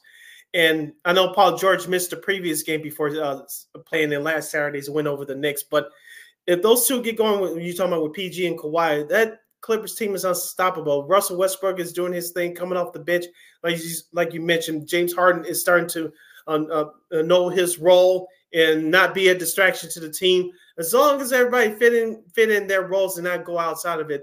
Like I said, this Clippers team will be okay, and they should finish in the top four, top five at least. So uh, we'll see yep. see what happens uh, with the Clippers and and head coach Tyronn Lue. We talked about a couple years ago, Lakina, that I thought he did his best coaching job with both PG and Kawhi were out and they got into the play-in tournament before losing to the Minnesota Timberwolves, I believe. And to, to Tyronn Lue got the best out of those young guys. Now with the superstars back healthy, everybody should know their roles. And uh, as long as they went, as long as they uh, play with that consistency, they should be fine. Yeah, they should. And uh, look, they look they've been looking good the last couple of weeks. So uh, it's gonna be interesting to see how all this you know plays out with the with the uh with the rest you know bit and all that. So uh, the the the low management, I guess. Uh, Kings beat the Jazz. Uh, the Mavs beat Portland. Uh, interesting. Interesting. Uh, you want to say the upset? You know, sure. I mean, the Thunder uh, edge out the Nuggets 118, 117. And this was probably one of those games where you're, you're just like, you know, it, it's it's a clutch, clutch basket by uh, Gilgeous-Alexander. He had a jumper mm-hmm. with just a second left, and uh, I think that was over. I, believe that was over. Um, that was over Murray, I think, and uh, just a mm-hmm. just a really solid showing by that young squad. You know, they've been playing very well. The Thunder has, and uh, the champs, the defending champs, are seventeen and ten. So uh, compared to some of the other teams that are ahead of them, they've been kind of struggling a little bit. Yeah, we talked about the Nuggets uh, having a couple of big injuries to start off the year, in particular Jamal Murray, even though he's been back a few games. Uh, you know what you're going to get out of Jokic. Uh, you know you're going to what you're going to get out of Aaron Aaron Gordon, but it's all about them staying healthy and being consistent. And let's be honest here, Lakina, when you're the defending champs, everybody's going to give you their best shot. And they Denver's going through this now uh, as they are the defending champions. So each opponent is going to give you their best because they don't want they want to measure to see where they're at against you, you are the best. And so we talked about Oklahoma City being the uh, Sacramento Kings of last year. And, and so far, they're off to a nice start now. They're 16 8 uh, as of this live broadcast. And I brought this name up a couple weeks ago, Lakina, and I'll bring his name up because he had, he had a, a good game with 25 points. Jalen Williams, there starting power forward. He is a mm-hmm. young man. He's a beast inside, and he could definitely mm-hmm. shoot it from the outside as well. Uh, keep that name in mind because he's, the, I believe, their third star next to Josh Giddey and Shai Gilgeous-Alexander, who you mentioned hit that game winner. Yeah, you know that that's what that was a really good shot by uh, Gilgeous-Alexander, and uh, and look, we'll see if the Nuggets, the Nuggets continue to struggle like through like Christmas and through January. I think I, I, right now, I don't want to be too worried if you're a Nuggets fan, but that's definitely mm-hmm. something to look out for, and especially if it continues uh, through the rest of the season or we're you know, halfway through the All Star break. Um, Minnesota continues their role. They beat uh, the Pacers 127 109. Uh, Karl-Anthony Towns had 40 points. Uh, it's among a career best for him. Uh, uh, Steph had 37, uh, 124, 120, and their Warriors win over the Nets. Uh, Cleveland, even though they're shorthanded at the moment, 127, 119, they did beat Atlanta. Uh, Jarrett Allen had 25 points there. Uh, 42 points for Mr. Joel Embiid as uh, the Sixers had no trouble with the Hornets. Uh, he, he already has 359 points and, and, and, and 117 made free throws over his past 10 games. The last NBA center to do to reach those types of totals, you go all the way back to. Okay, I'll let you guess. Uh, who was the last center to do that in that span of 10 games? Ooh, that's. I'll just. Uh, ooh, ooh, that's. A, I'm gonna say David Robinson. I'm not on Google, folks, so I'm not cheating. I'll say David Robinson. Yeah, you're about 30 years. You know, you go back a little bit over 30 years. Uh, Wilt Chamberlain did back in 1960. Oh, okay. Okay. Yeah. So, uh, yeah. So, uh, the Bulls got their work cut out for him tonight, trying to slow him down. Uh, yeah, he always dominates the Bulls. yes, he does. He loves playing the Bulls. So, I know he's he's rubbing his hands. Ready for tonight. Uh, Detroit was this what 22 in a row for Detroit. I mean, they mm-hmm. lose to uh, the Bucks, and I know I know they had a they had a little loss to Philadelphia. Speaking of, I don't 124, 192. I mean, you feel for Monty Williams. I get it. You you took the money. After after uh, starting two and one, including one of those wins was against the Bulls, they've lost like, like 22 in a row since. Ooh, just just brutal for uh, the Pistons. I want to go back to uh, a couple of games uh, from from Friday. I know the Spurs beat the Lakers by by 15. Uh, the, uh, the Lakers, 19, I know. Was yes, it, they're 19 uh, losing. Yes, 19 right, losing their losing streak against LeBron James and crew. But I want to talk about the Knicks' performance against the Phoenix Suns. Jalen Brunson, as I mm-hmm. said, I mm-hmm. thought he should have been an All Star this year. Will he be an All Star this year? That remains to be seen. But he dropped in a career high 50 points on the road. At, you know, notice that that dunk that uh you know the, from last night. I you gotta say uh, you know, KD was not very happy about that. Uh, but yeah, that was one of the reasons why Knicks were able to pull off the uh, minor upset, I guess you can say, against uh, Phoenix. Just a you know, he was shooting lights out. That, that looked like your know, old like Villanova uh Jalen Brunson there. He, yeah. I think he think the lights he had like 45 when he was in college. But uh yeah, just a nice nice performance by him. And the Knicks, you know, they've been kind of up and down, unfortunately. They did lose to the, the the Clippers that very next night. So maybe a little bit too much partying after that that that win. But uh but yeah, it was a solid showing uh by them. Uh, okay, again, you know, AD did not play, and that Lakers lost to the Spurs. Hmm. I don't know what happened there, but uh I know he got nipped but, up in that last game. I'm talking about that one, the one on Wednesday. Even though he did finish out that game, the, the that was the one that the Lakers won. Uh, he sat out that game uh, uh, last Friday, so hopefully it's nothing too serious. And, and, I know they have a game tonight. We'll get to that uh, schedule just a moment. But uh, Anthony Davis has been healthy for the most part this year. I know, mm-hmm. same as LeBron James. I know he's taken a few games off for load manager. I'm using air quotes here for those listening back on the replay at WARR Media Podcast. But uh, the, the like this Lakers team, uh, you, you, can't really complain about too much right now. I know D'Angelo Russell's playing well. I know Christian Wood, as, as I say, he could be a difference maker this year. He's been eh, but you know, Taurean mm-hmm. Prince, I thought was a nice addition. He's starting to come around a little bit too. So, as we said before, LeBron James and Anthony Davis both had to stay healthy. But some of those other role players, uh, as the ones I mentioned with D'Angelo Russell, Taurean Prince, and Austin Reaves, they're, they're going to have to play their part as well. And Jared Vanderbilt, he's been key in some spots here mm-hmm. as well. and they do come to Chicago to play the Bulls. Their only visit this season, so we'll get to that. You know, LeBron's gonna put on a show. oh, of course, of course. You know, LeBron always loves playing here, here in Chicago, so uh, could be a long game. But yeah, I mean, we'll, we'll see what happens there. Anything else before we talk about uh, this week's games? No, go to the schedule. Alrighty, uh, tonight, Monday, uh, Houston gets a very short-handed Cleveland squad. That should that could get very interesting. Uh, the Clippers start their East Coast road trip. They uh, face the Pacers. The Pacers haven't had a good week since uh, since uh, finishing second in the in, season tournaments. They they went 0 for 2. Uh, of course, the Bulls and the Sixers. Uh, Detroit will try to snap their one again once again start their 22 game losing streak against Atlanta. Minnesota, they've been playing very well against Miami. Uh, the Hornets and Toronto. Uh, yeah, you finish the rest of it, Sid. Yeah, the Memphis Grizzlies will travel to OKC to face the face the Thunder.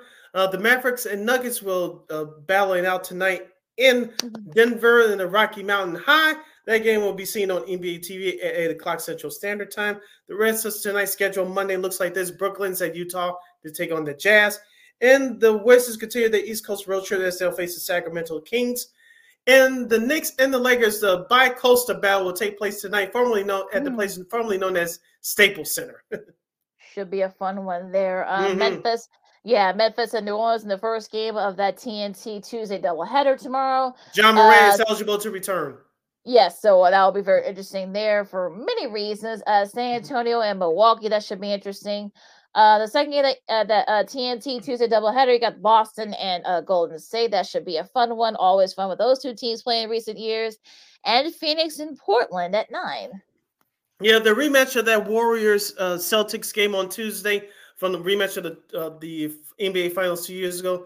Oh, two teams definitely going in opposite directions. Of course, Boston uh, looks like they're one of the best teams uh, in the NBA, not just the East, but in the NBA. Of course, we talked about the Warriors struggling now without Draymond Green and Steph Curry's uh, three point made streak snapped. Uh, they trying to stay afloat. So we'll see what happens with that matchup tomorrow night uh, Tuesday. Now going to Wednesday's schedule looks like this. Of course, the Lakers and the Bulls, as Lakina mentioned, they'll be at the United Center at 7 p.m. Central Standard Time as the Lakers continue their road trip. You have Utah at Cleveland. You have Charlotte at Indiana. You have Miami and Orlando, the battle of the state of Florida. Minnesota and Philadelphia at 6 o'clock on NBA TV on Wednesday.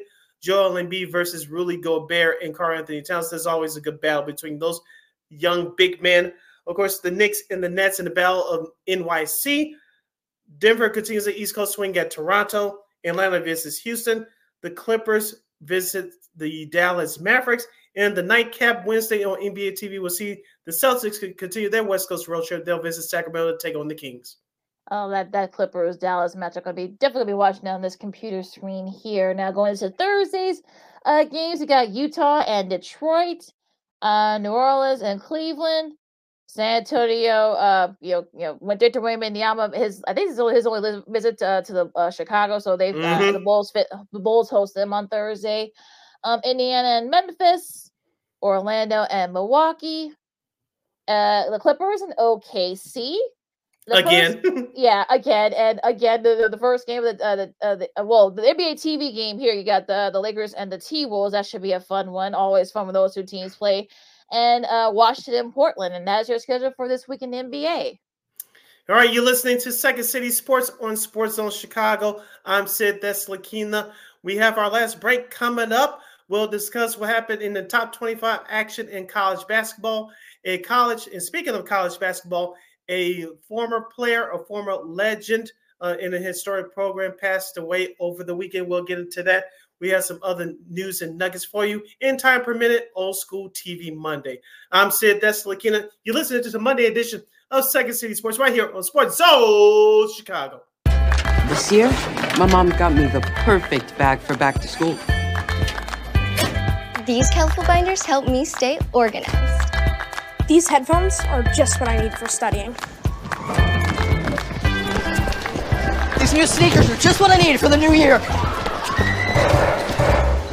This jacket is a real must-have. My parents got me the skateboard I wanted. It's pretty cool. These scissors really come in handy in art class. These colored pencils, too. These new socks? They can be a real lifesaver.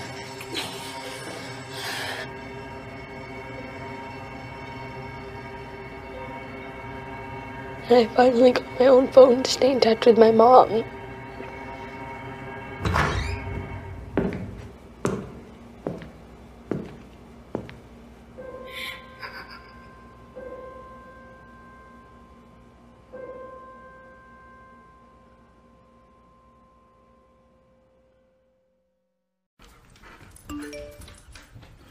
Trisha's having a sleepover tonight. Can I go? I wonder about Lucy's friends. What should I say? I know you're only 10, but one of these days a friend will offer you a drink.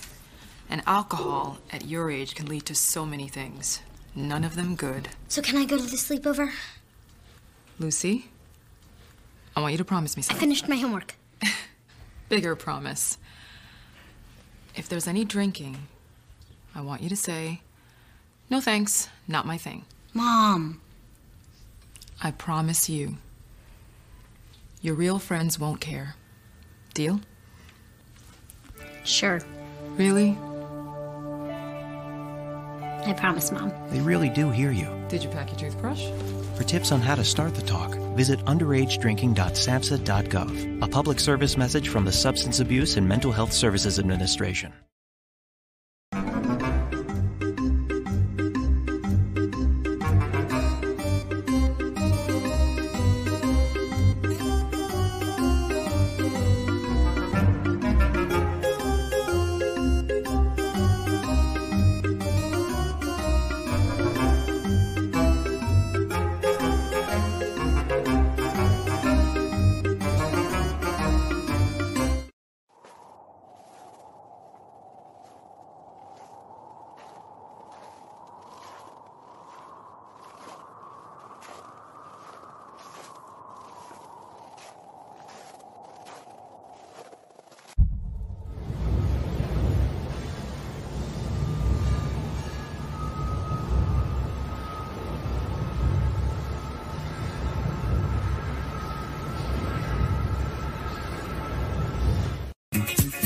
This is Dr. J, and I listen to Sean and Maya in the morning.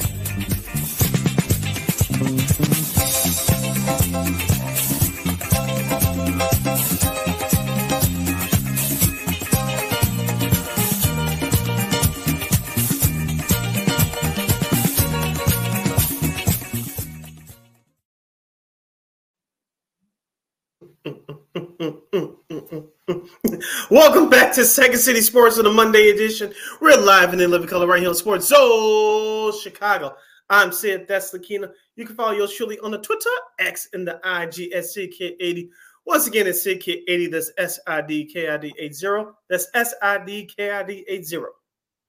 You can follow my Kingdom McGee on the Twitter, X, can't scroll again, the IG. We have less than a half hour left of this extravaganza, 25 minutes left exactly left in this program for today. You have any last minute questions or comments, you can always find us at Sports Zone Chicago's Facebook page or at Sports Zone Chicago on YouTube. Type in those questions or comments in the comment section. Lakina will get the, up on the screen for you as we now talk about the what happened in the world of college basketball. All right, Sid. Uh, a good game uh, happened uh, yesterday, and I don't know if people probably noticed this uh, since there was a lot of uh, other, you know, with the NFL and whatnot. But Purdue uh, got a big win against Arizona. Now they're at the top of the rankings once again, and it, this was definitely like you know I actually got a chance to watch this game, and it was a very you know very interesting game. Of course, this happened on Saturday. You know, Purdue beating. Uh, you know, of course, they beat, they beat Arizona, who was in number one at the time. And, you know, this was actually really solid showing. Know, so a couple three pointers uh, late in uh, that game. And it was uh, Zach, Zach Edey, of course, you know, did his thing, um, you know, in the Indy Classic down in Indianapolis. You know, the, the place was rocking there. Um, but, uh, you know, that was a, ended up being a, probably one of the better uh, games you'll see. Uh, 22 points from Zach uh, Edey and uh, a couple uh, 26 points from Braden Smith, who uh, hit a couple of three uh, three pointers late in the game to help propel uh, the Boilers in their uh, in that win in that showdown against Arizona. I got a chance to watch some of that game live Saturday via uh, YouTube, and it was nice to see some actual high scoring in college basketball. Like you know, not the high scoring like we see in the NBA today them scoring 120 to 140 points a game. But Mm-hmm. uh, this game was in the high 80s. You mentioned Zach Edey; he did his thing down low, but it's going to be interesting to see what his supporting cast mates around him do because if they don't knock down open shots, it doesn't open up the game for him. I'm talking about for, for the Purdue side. On the Arizona side, I know they're ranked as one of the top eight teams in the country. It was a tough loss for them. I want to see how they bounce back because they Arizona had their chances, but Purdue, as we talk about all the time in the pros, you you see it here in college as well. Is those teams that can execute down the stretch. That those are the teams that usually win win those ball games, and you saw that's what Purdue did it on last Saturday. Yeah, very fun game, very entertaining game. You know, Arizona did have their shots. Perhaps they put this game away. They weren't able to do that. You know, they'll miss a couple of key shots. And uh, to the to their credit, I mean, you know, Fletcher Love also Love Loyer uh, late Loyer also too, twenty seven points in the way for Purdue as well. So uh, yeah, they that propelled them and outside shooting to propel them in that win against Arizona. I'm talking about Purdue. Excuse me, uh, Kansas beat. held off Indiana. I think they were down. I think about like 15, like 12 points Mhm. or something like that. Uh, I actually was turning back and forth from this game, and uh, yeah, they were able to come back and win it. Kevin McCullar uh, Jr. had 21 points for uh, Kansas, and it, you know, as they he led the way, they actually are undefeated whenever he scores more than 20 points. So the only time that he did do that was that in the tournament against Houston. That was, of course, that was when um, uh, Bill Self wasn't able to coach. You know, he was uh, under the weather. So, uh, you know, McCullar is definitely as he goes, so does uh, Kansas. Also, do too. Don't forget about Kansas. Oh, the uh, difference makers, KJ Adams, who's been there the last couple of years, and the transfer Hunter Dickinson, who they got from the University of Michigan. Both of those guys contributed as well. I did watch some of the game live too, Lakina and Indiana. You thought uh, you know had they had the home crowd behind them, they had the Mhm. energy behind them. They were making their shots, but you know Kansas said that was enough was enough. They started playing a, uh, very tenacious defense. They started rebounding the ball, and they turned up turned it up a notch in that second half. And it, and in Kansas, they showed you why they were one of the top teams in the country. Absolutely. Uh, Houston held off uh, Texas A&M, the old Southwest Conference rivals, uh, by four. Uh, Michigan State just hammered Baylor. I mean, look, that was probably the that's probably the best I've seen Michigan State play all season long. Uh, uh Tyson uh, Walker had 25 points, and uh, look, I mean, Michigan State needed. I know Baylor was undefeated, but Michigan State needed to win more than 80. They were four and five at that point. They're Mhm. now at, at five. I was shocked so- at their record. You know, like usually Tom Yeah, Izzo teams don't start out like this. Now, maybe in the middle of the season, toward the middle of the season, yeah, before you go into those conference tournaments, but to start out the year four and five, uh, that's not a Tom Izzo type start. Yeah, not a big surprise. They really needed this win desperately. This probably, like said, this is the best they, they've seen, that they've shown all year. You know, Baylor can just, if you're Baylor, you just want to you know, just throw the tape away and just, you know, Scott Drew's probably like, let's just burn the tape and just, you know, go on to the next game. Uh, Creighton uh, uh, held off um, Alabama, their three point shooting late. Uh, Kentucky beats uh, UNC, which is a pretty entertaining game, 87 83. Uh, Rob Dillingham had 17 points. Just nice balanced scoring by Kentucky. I think all their all five of their stars were in double figures, so a really solid showing. We'll, we'll get to North Carolina, you know, a, a tragedy that happened in their program in a second, but uh, just a really uh, great showing by uh, uh you know Kentucky. Uh, just a, a, a, pretty it had been a pretty entertaining game. Yeah, both those teams uh, surprisingly can run run up run up and down the floor. I know Bill Raftery uh, uh, called it out a few times during that broadcast. To Kentucky, I thought this was key here. They had they had a plus 11 rebounding advantage, 42 to 30, 40, 43 32 rather, sorry. And they they had the lead for a while. Uh, I'm talking about Kentucky in double digits. I know Carolina made a run late, but John Calipari, you, you know I don't like him for obvious reasons, but uh, I, I give his team credit that they did what they had to do down the stretch to hold on to win that ball game. Hubert Davis in the Carolina uh, Tar Heels, I still believe they're going to be good, especially after missing the tournament last year. But uh, they still trying to find their identity. I know it's not a, a, good loss on their resume, but I think they'll be okay. I think they're in a much posi- better position than they were a year ago when they missed the tournament. Yes, they are, and I think that that was a you. You probably needed this you know, if you're in North Carolina, even though the performance wasn't very good. Um, Porter Moser, Oklahoma Sooners. A lot of people don't know this. They're now 11 and 0. Oh, 10, I should say. They beat no trouble with Green Bay. Uh, Tennessee beat yeah, NC State. Memphis, yo, your your guy uh, Penny Hardaway got a big win against uh, Clemson, knocking them off the ranks of the undefeated. Yay! Seven, yeah. Really yeah, shout out to game. my Penny Hardaway. Yeah, really solid game. David Jones had 22 points. Uh, this is definitely a could be a nice little resume boosting win for Memphis as we get closer to March. Uh, FAU, uh, Notre with St. Bonaventure, uh, BYU uh, bounced back from that early uh that early loss uh you know a couple of days uh, ago prior to that. Texas uh pulled away from LSU. James Madison they say undefeated. You know James Madison did beat Michigan State earlier this year. Uh, so to answer your uh, your first question about Michigan mm-hmm. State. Uh, Virg- uh, Virginia had a little bit of trouble with Northeastern, but you know they did just have to win that game. Miami with a bounce back win. Uh, Northwestern, speaking of bounce back wins, Northwestern uh, beat DePaul, bouncing back from that win against Chicago State. You're talking about pulling teeth, Lakina, offensively. That's what this game was. I saw a couple of clips of this game. Nick Martinelli scored 16 points. And uh, I know I don't want you to go off your tangent about DePaul University. That's all for a whole nother time. Uh, I know that, that those kids do play hard, but they just don't have the talent right now. I know we've been saying this for way too damn long. I know Mark Mark yes. Aguirre, former NBA player, former DePaul great from the late seventies, early eighties. He's the assistant AD uh, down there now, but uh, it, it, it's just embarrassing. I know they're two and eight on the year, but Northwest, as we said last week, like you know on the show, uh, how will they respond after that bad loss to Chicago State? They, they get an important win, uh, win, out of conference on the road. Now Northwestern's eight and two on the year, and they ranked in the top, lower half of the top twenty-five. Yeah, speaking of Chicago State, they get another win this time against Valpo, uh, 63-62. As you know, Wesley uh, Cardell, Cardet Jr., who was a big you know, part of that uh, upset against Northwestern for Chicago State, another big win here, 28 points. Uh, as uh, they, uh, I believe they came back for, I think they were down like by seven or eight points or something, with like four minutes left. And they were able to come back and win uh, and beat Valpo. Yeah, Chicago State, they didn't rest on them more. Uh, did they? No, they didn't. mm-hmm. No, no. Congratulations I mean, to them. Yeah, yeah. I mean, look, we'll see if they can. Uh, I don't know if they'll, you know, they, will be interested to see if they can make a little bit of a run here. But they played a very tough conference. They're gonna be finishing up their mm-hmm. uh their season, in the Big West. So uh, they got a pretty uh, tough schedule. Uh, their uh, Ole Miss is undefeated too. They beat uh, Cal 78 78 if you know they're paying attention. Uh, you know, some yeah, that's pretty much it. I mean, why? I mean, uh, Weber State uh beat Wyoming, you know, in Laramie.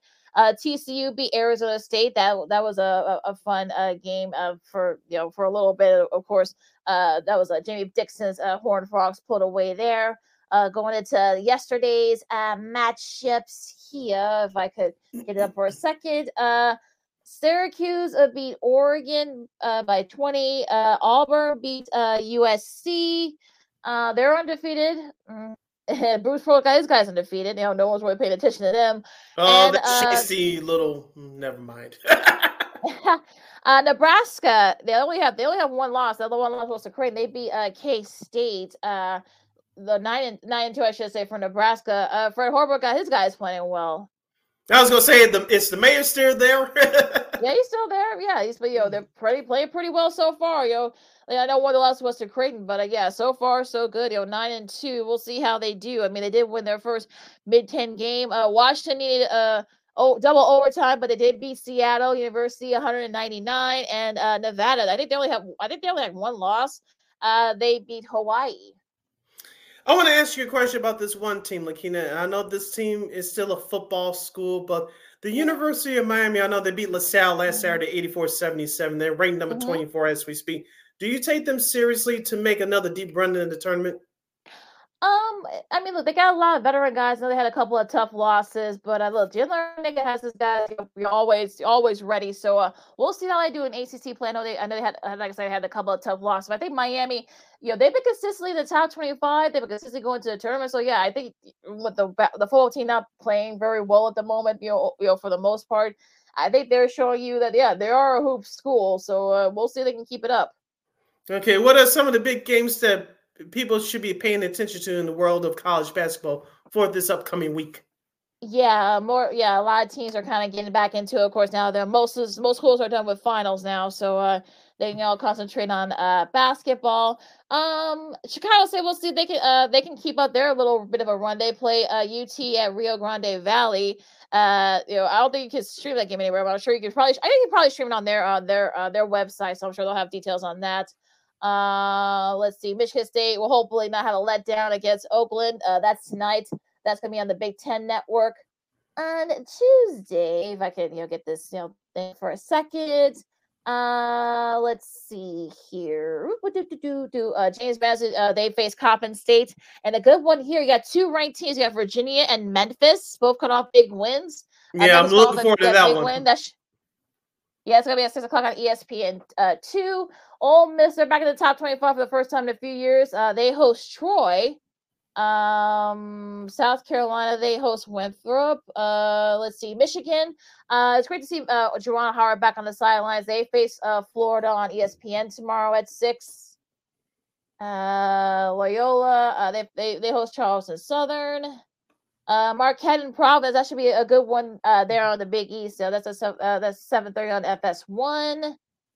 Uh, let's see here. Let's see what else. A couple other games. Uh, I want to note as a you know get my computer get this up yeah. here. I'm looking at Uh, the Wednesday game. Looking, I think the prime time game for ESPN. North Carolina versus uh, Oklahoma. That should be entertaining. When you mentioned Porter Moser has his Sooners out there 10 and 0. Of course, North Carolina had that tough loss uh, last Saturday in Atlanta against the Kentucky Wildcats. This definitely should be an entertaining game. Absolutely, and, uh, another one, Baylor and Duke uh, on ESPN. That should be a fun one. Baylor hoping to bounce back from that, uh, just getting hammered by Michigan State. So I know they're going to be up for revenge.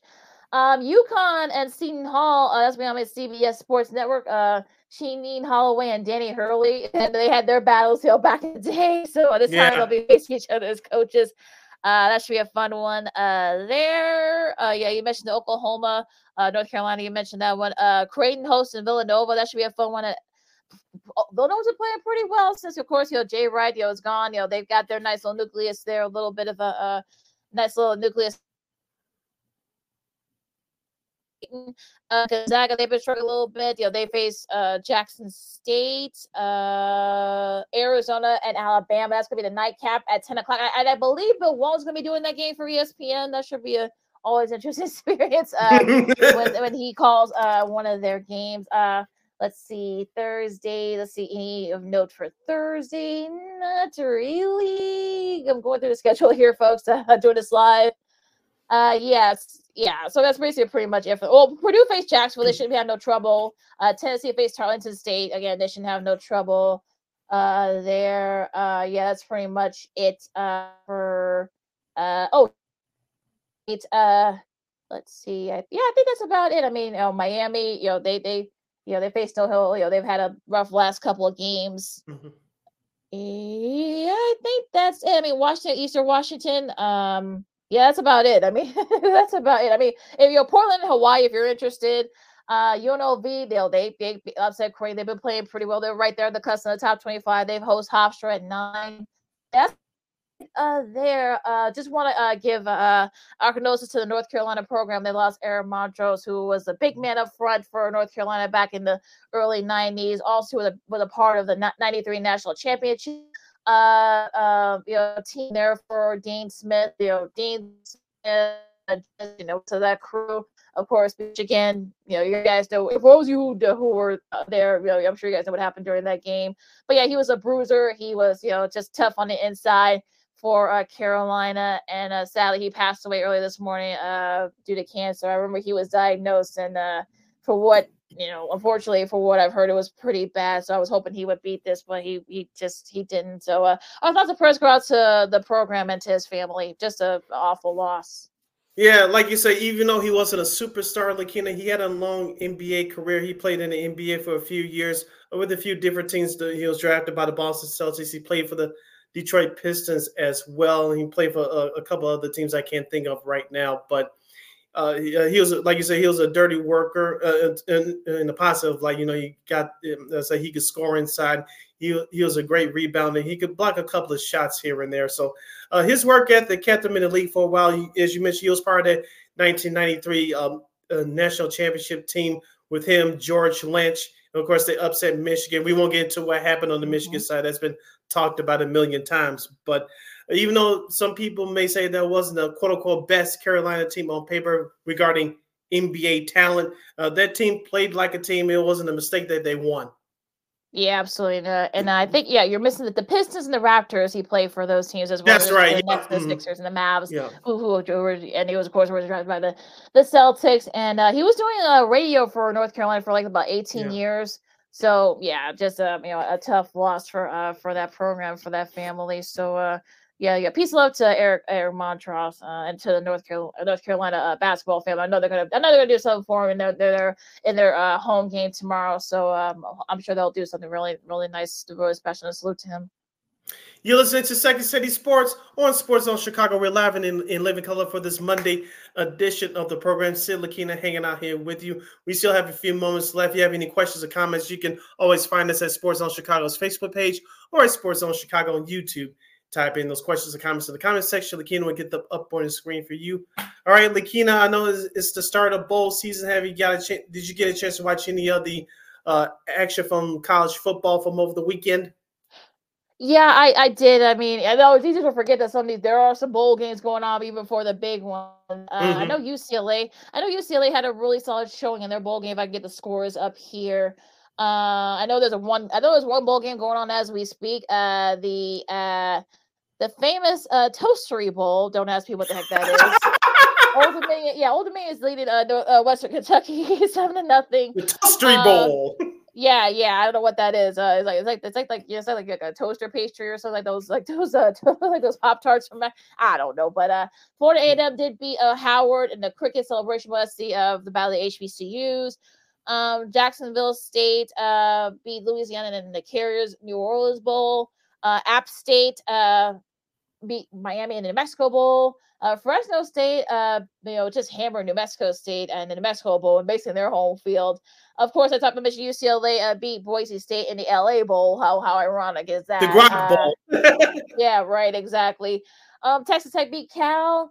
Um, UTSA, yeah, they're gonna, yeah, they're gonna play tomorrow. Uh, I usually watch some of the smaller bowl games. I know, I know, uh, Syracuse has one coming out tomorrow. Couple of days against South.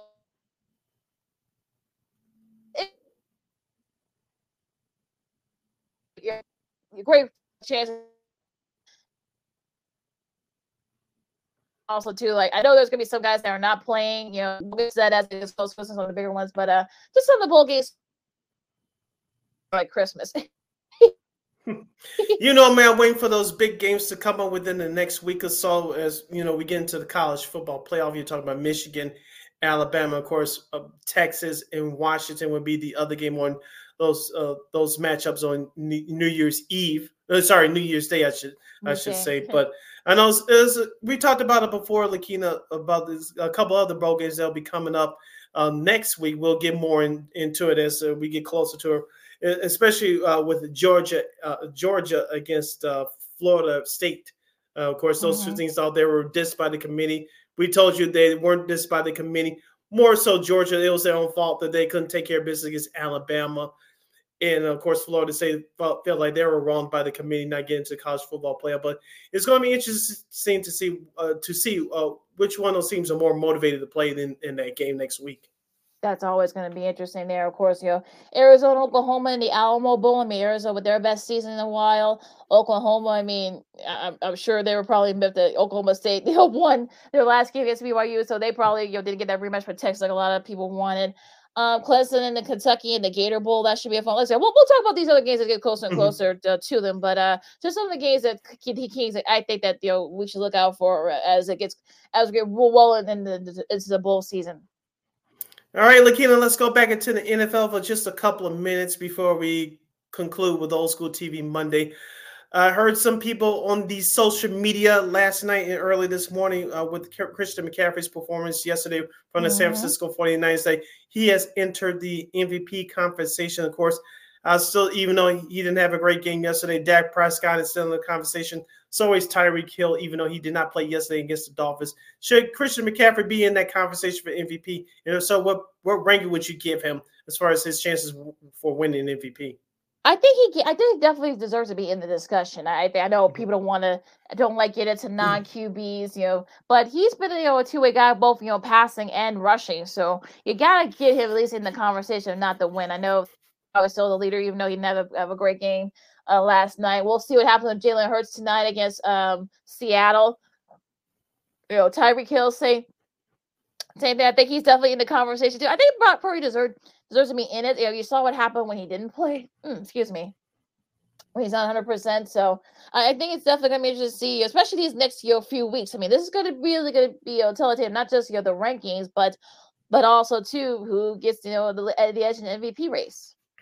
I still think that Dak Prescott is still in the conversation. I know he didn't have a great game yesterday, but if he finishes out strong, I think he has a real strong hold on it. But I think Tyreek Hill, the, with him missing yesterday's game, is going to be interesting. First, if he plays next week, if he does, he excuse me, he still has a chance to uh, eclipse for uh, 2,000 yards uh, receiving yards. That has never been uh, done uh, uh, done before.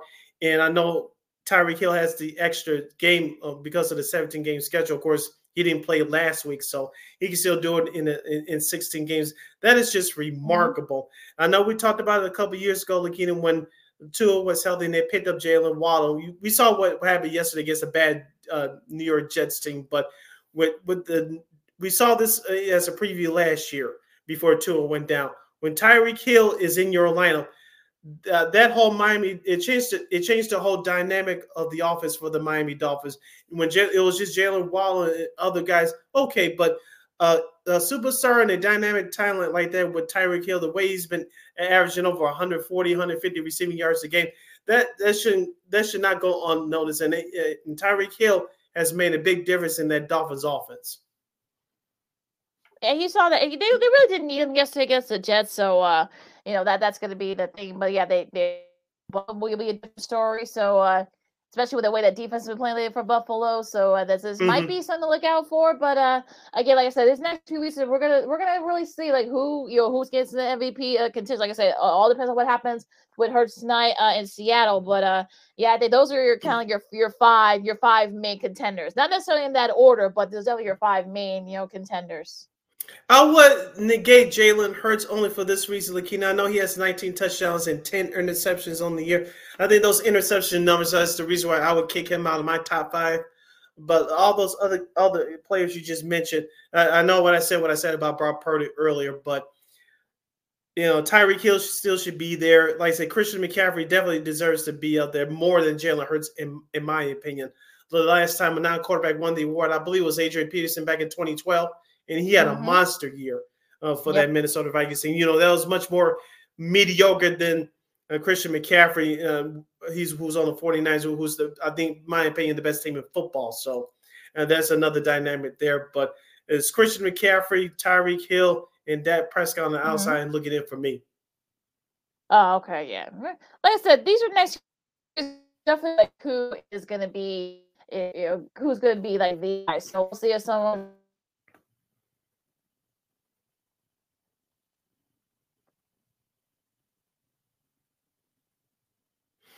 All right, you're listening to Second City Sports on SportZone Chicago City. Lakina hanging out here with you. Lakina, I know you were cutting out for a minute. Anything else before okay. we conclude with Old School TV Monday? Oh, those darn yeah, darn Wi-Fi. Uh I mean, the NHL. I mean, look, Connor Bedard still, you know, doing, you know, Connor Bedard things like what you was what you expect to do.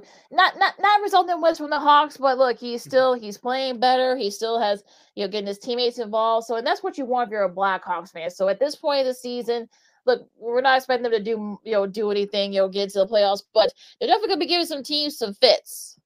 Yeah, I know they get they, they gave the Vancouver Canucks the fits yesterday, even though they lost. So Nick Foligno had two goals yesterday, mm-hmm. but uh, and Petr Mrazek, as we said before the season started, uh, he's there. He's he's the no, the number one goalie for Chicago. He's going to play his mm-hmm. you know what off. He had a couple of incredible saves yesterday, but as you mentioned, we know the talent is not there yet. But but because of Connor, Connor Bedard, uh, this Hawks team is going to be better. Also, too, uh, let's not forget they have some key injuries, which is really set this back, and and we'll we'll see how they navigate through that. So the Hawks, they're still entertaining, but you know the injuries are starting to catch up with them now. Yeah, absolutely. And, uh, but also the Rangers have been playing very well. They got one of the best records in the league. Got a great win against Boston a couple of days ago. Uh, Miss uh, Vincent you know, got that uh that game time goal. Also the OT winner, so he was definitely the star game of the game in that one. Mm-hmm. Just you know, a really solid uh you know showing for the Rangers. I know they want to bounce back from that tough you know first round exit last year. Jonathan Quick's been a really solid uh pickup for them, and uh, I think the Rangers. Like I said, I'm not gonna say they're the team to beat in the East, but they're definitely right up there.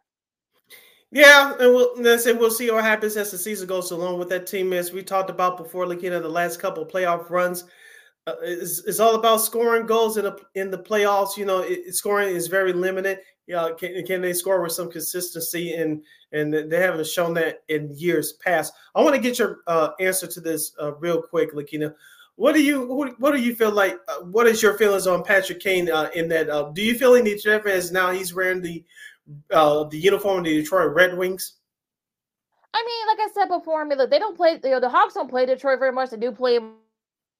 So, like, okay, like he he, you know, look, he has a you know, you know, the Red Wings have been playing, you know, haven't been playing very well. I know they had a couple, a uh, little bit of a hiccup here, but uh, the, you know, it's not uh, like I said, I'm not freaking out. But like I said, if he, I've said it before, if he had played for the Preds or the Blues, you know, they're having their own issues right now. Talk about the St. Louis Blues, but uh, yeah, head coach, bye bye. exactly. Uh, yeah, I would probably would have been like, oh, darn, but look, you know, we don't see the Wings that much, so like, whatever. Yeah, so we'll see what happens as the hockey uh, uh as the hockey season uh, continues. Uh, baseball, oh, Lakin. What you reach out to uh, Rob Brind'Amour, who uh, became the first, who's now the first NHLer to not only play 800 games but also now coach 400 400 games. Yeah, so, a shout out to him. Yeah, that was a really that was really cool. And of course, yeah. I still feel old. I remember him as a player with yeah, the old right? Philadelphia Flyers. Yeah, they're right there on the edge of the playoff chance. Talk about the Hurricanes are. So uh, mm-hmm. yeah, he's mm-hmm. been you know they're playing pretty well. But uh, just want to give a little bit of a shout out there. yes, and baseball is nothing to report about. I know the Cubs uh, still hoping that Cody Bellinger resigns with them, and of course the White Sox is usually sitting on their ass because they're in the AL Central. Good grief. well, yeah, I mean, and Soto, you know, they, you know, the Yankees trade for Juan Soto. They're not going to get any contract. They haven't spent any money yet either. So, you know, I'm, the only the only thing is that that's the only thing that makes me feel a little bit better that the Cubs haven't spent any money. Well, the the, the, Yankees haven't. The Yankees haven't either. They did trade for Soto, so I don't know if there's mm-hmm. any room for Bellinger. So, uh, this might give you know a shot to get a lot of incentive incentive latent deals uh to Bellinger. I'm sure you know maybe a five year deal with like a hundred something million with opt that with opt outs and incentives. Mm-hmm. Maybe we'll see. Hopefully. Yeah, we'll see. All right, Lakina, this is a, a, time that we usually cap off Mondays with Old School TV Monday. We're going to send, uh, this will be our last Old School TV Monday for 2023. And I was going through mm, uh, the library of these of these YouTube streets this weekend, and it was one TNBC show that we did not uh, salute, and we will salute to uh, to the three year run of One World. That's right. Yeah. Yes, yes, yes. One, yeah, One World was an American television sitcom that aired on the TNBC Saturday morning lineup on NBC. It was executive produced by Peter Engel, who produced many of the series that were broadcast on TNBC.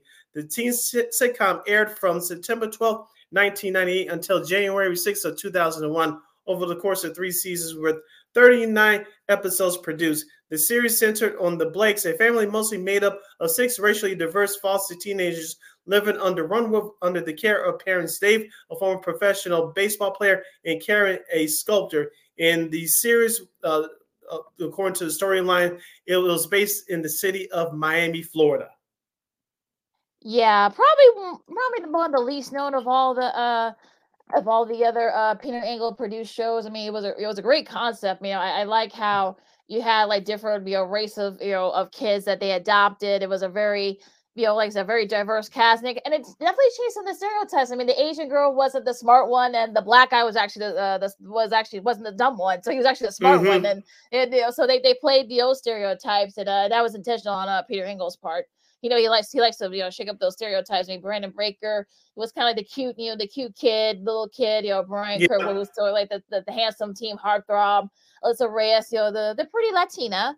Uh, yeah, Michelle Krusiec. I think I, I'm, I'm sure I'm, I'm, I've been saying I, I know I'm probably messing her name. Yeah, she's she was a lovely Asian girl who wasn't the smartest, but uh, but yeah, I mean, it was a really solid series. I mean, I think it kind of jumped the shark when they tried to put two of the kids together. For me, yeah, that's what really messed up, in my opinion. Yeah. Yeah, and uh, but look, it was it was a really great concept. I wish it had lasted longer, but I think that I think trying to put the two of them together, the two two of them together, they, that kind of killed the show. At least for me, I know you did too, but I'm sure for a lot of folks, mm-hmm. I'm sure it killed it. Yeah, and also too, they dealt with issues as uh, race and um, drugs and mm-hmm. alcohol, mm-hmm. yep. and and they dealt with some of the other various issues during that time as well. But I wanted to real quick talk about Alisa Reyes, Lakina. Yes, I forgot about this, but she was on, and this is another show we're definitely going to salute next year. All that from Nickelodeon. Yes. She came from yes. the popular 90s TV series as well. So I remember about Kenan and Kel, of course, TLC, the famous pop R&B hip hop mm-hmm. group. They did the theme song. Of course, they appeared on that show a couple of times. But Alisa Reyes, uh, she she was a, a, breakout star off of that show. She came to Warner World. She's still doing great things now in Hollywood. But yeah, she was really a, a standout uh, actress on that show yeah, she done a lot of voiceover work, you know, voiceover TV work. That's, that's been mm-hmm. her niche the last few years since that ended. Mm-hmm. So, uh, yeah, she, you know, she and she's still working. I think. I think she's still working in Hollywood. Yeah, some mm-hmm. other, yeah, some of the other follow her on Instagram. She's a great follow. Yeah, she is. Oh, oh, I gotta follow her. Yeah, she is. I've heard. You know, I, I have a friend who's a big, who's big proponent of these shows. You know, she's like, oh, she's a great follower. So I might, I might follow her. Mm-hmm. Yeah, she, she seems like a terrific. She's pretty cool too. A pretty cool, uh, cool young lady as well. But yeah, I mean, you know, some of you know Jay Hernandez made an appearance on that show. So uh you know, they, yeah, they, they dealt with various issues. Like I said, I, I think you know it will, will lasted longer had they not done a couple of things. But yeah, I think for the concept, you know, because you hadn't seen that kind of thing on television before, mm-hmm. especially for TNBC, that was a really that was really really a really nice uh a really a really nice concept that just you know didn't well didn't work for various reasons. didn't last long. Yeah, but like like you say, it was a very good concept. But it was actually funny uh, in moments they did uh, deal with certain um, uh, uh, serious issues, and it was just mm-hmm. it wasn't just a quote unquote cookie cutter show. And, you know, I said it had its mixture, but like uh, like I agree with you, they put put put Jane. Um, uh, they try to put Jane and Ben together. I get it; he was trying to spice it up a bit, but they fumbled the bag on that one, in my opinion. Yeah. Oh, yeah. They did. They did. Uh, yeah. I think I said it probably would. It probably would last just as long as uh, as you know California Dreams. You know, we've already saluted. You know, Hang Time. You know, Saved by mm-hmm. New Class. Yeah. Had they not done that, I mean, this it could have lasted another like maybe five years. I think. I don't know if it could last like like seven or eight years, like some of the other ones, but they probably could have lasted like about five years, four or five years. Yeah. I think had they not done that with that route. I mean. But, yeah. So you can find them on, on some streaming services. I know you can find some a couple episodes right here on YouTube. Just type in One World uh, TV series and you'll find it uh, uh, right there. So uh, we salute for our last old school TV Monday salute of 2023, the 90s uh, TV sitcom One World. Lakina closes out. I believe I I believe it's on Freevee too, if I'm not mistaken. It's on Free, which is a very which is a very okay. uh which is a, a subsidiary of uh, Amazon Prime, so you can check that out too. Mm-hmm. Uh, if you're looking for new episodes, you can follow my Keita McGee IG? You can follow your Shirley Sydney Brown on the Twitter, X, and the IG at SidKid80. Once again, the CK80, that's S I D K I D 80. That's S I D K I D 80. Make sure you download that SportZone Chicago app wherever you get your apps. Please follow SportZone Chicago on all social media platforms on Facebook, Twitter, X, Instagram, and YouTube. And subscribe, subscribe, subscribe to our podcast at WARR Media Podcast. That's W A R R Media P O D C A S T S. We are on all podcast platforms, including the iHeartRadio app. And please give WARR Media a follow at WARR Media on Facebook, Twitter, X, Instagram, and YouTube. And thank you very much in advance for your support. Like, share, subscribe, and tell your friends. Catch Second City Sports every Monday, every Friday from noon to 2 p.m. Central Standard Time, right here on SportZone Chicago. One more again, as the kids would say. Catch Second City Sports mm-hmm. every Monday, every Friday from noon to 2 p.m. Central Standard Time, right here on SportZone Chicago. And of course, you can get SportZone Chicago anytime, anywhere on Roku TV. Well, on the uh, Roku uh, app, you know, wherever you get your apps, type in SportZone Chicago. It's all right there for you. You can catch our show, Sean and Maya, uh, the Smoke Fellows, What's Up, Cuz. I know Jason's gonna be in a really good mood tonight. I'm sure. Maybe, maybe not. Yes. maybe, maybe, maybe may not last quick because you know Buffalo play Buffalo next. Know they've been playing very well lately. Talking about Buffalo, that could be that could be for a lot of well, uh, a lot of next week. Well, yeah, yeah, that's true. But uh, yeah, that that's true. But uh, yeah, so you can check them out uh, as well and all the other various shows that we have on there. So, uh, Canada SportZone Chicago right there on Roku TV. And you know we will provide. all right, stay warm out there, especially if you're going out shopping. You'll stay safe. Don't act stupid. And, uh, and all that other uh, interesting stuff. Yo, for Sid, I'm like Kansas Second City Sports on SportZone Chicago, and we'll see you Friday. Till Friday, God Bulls, holla!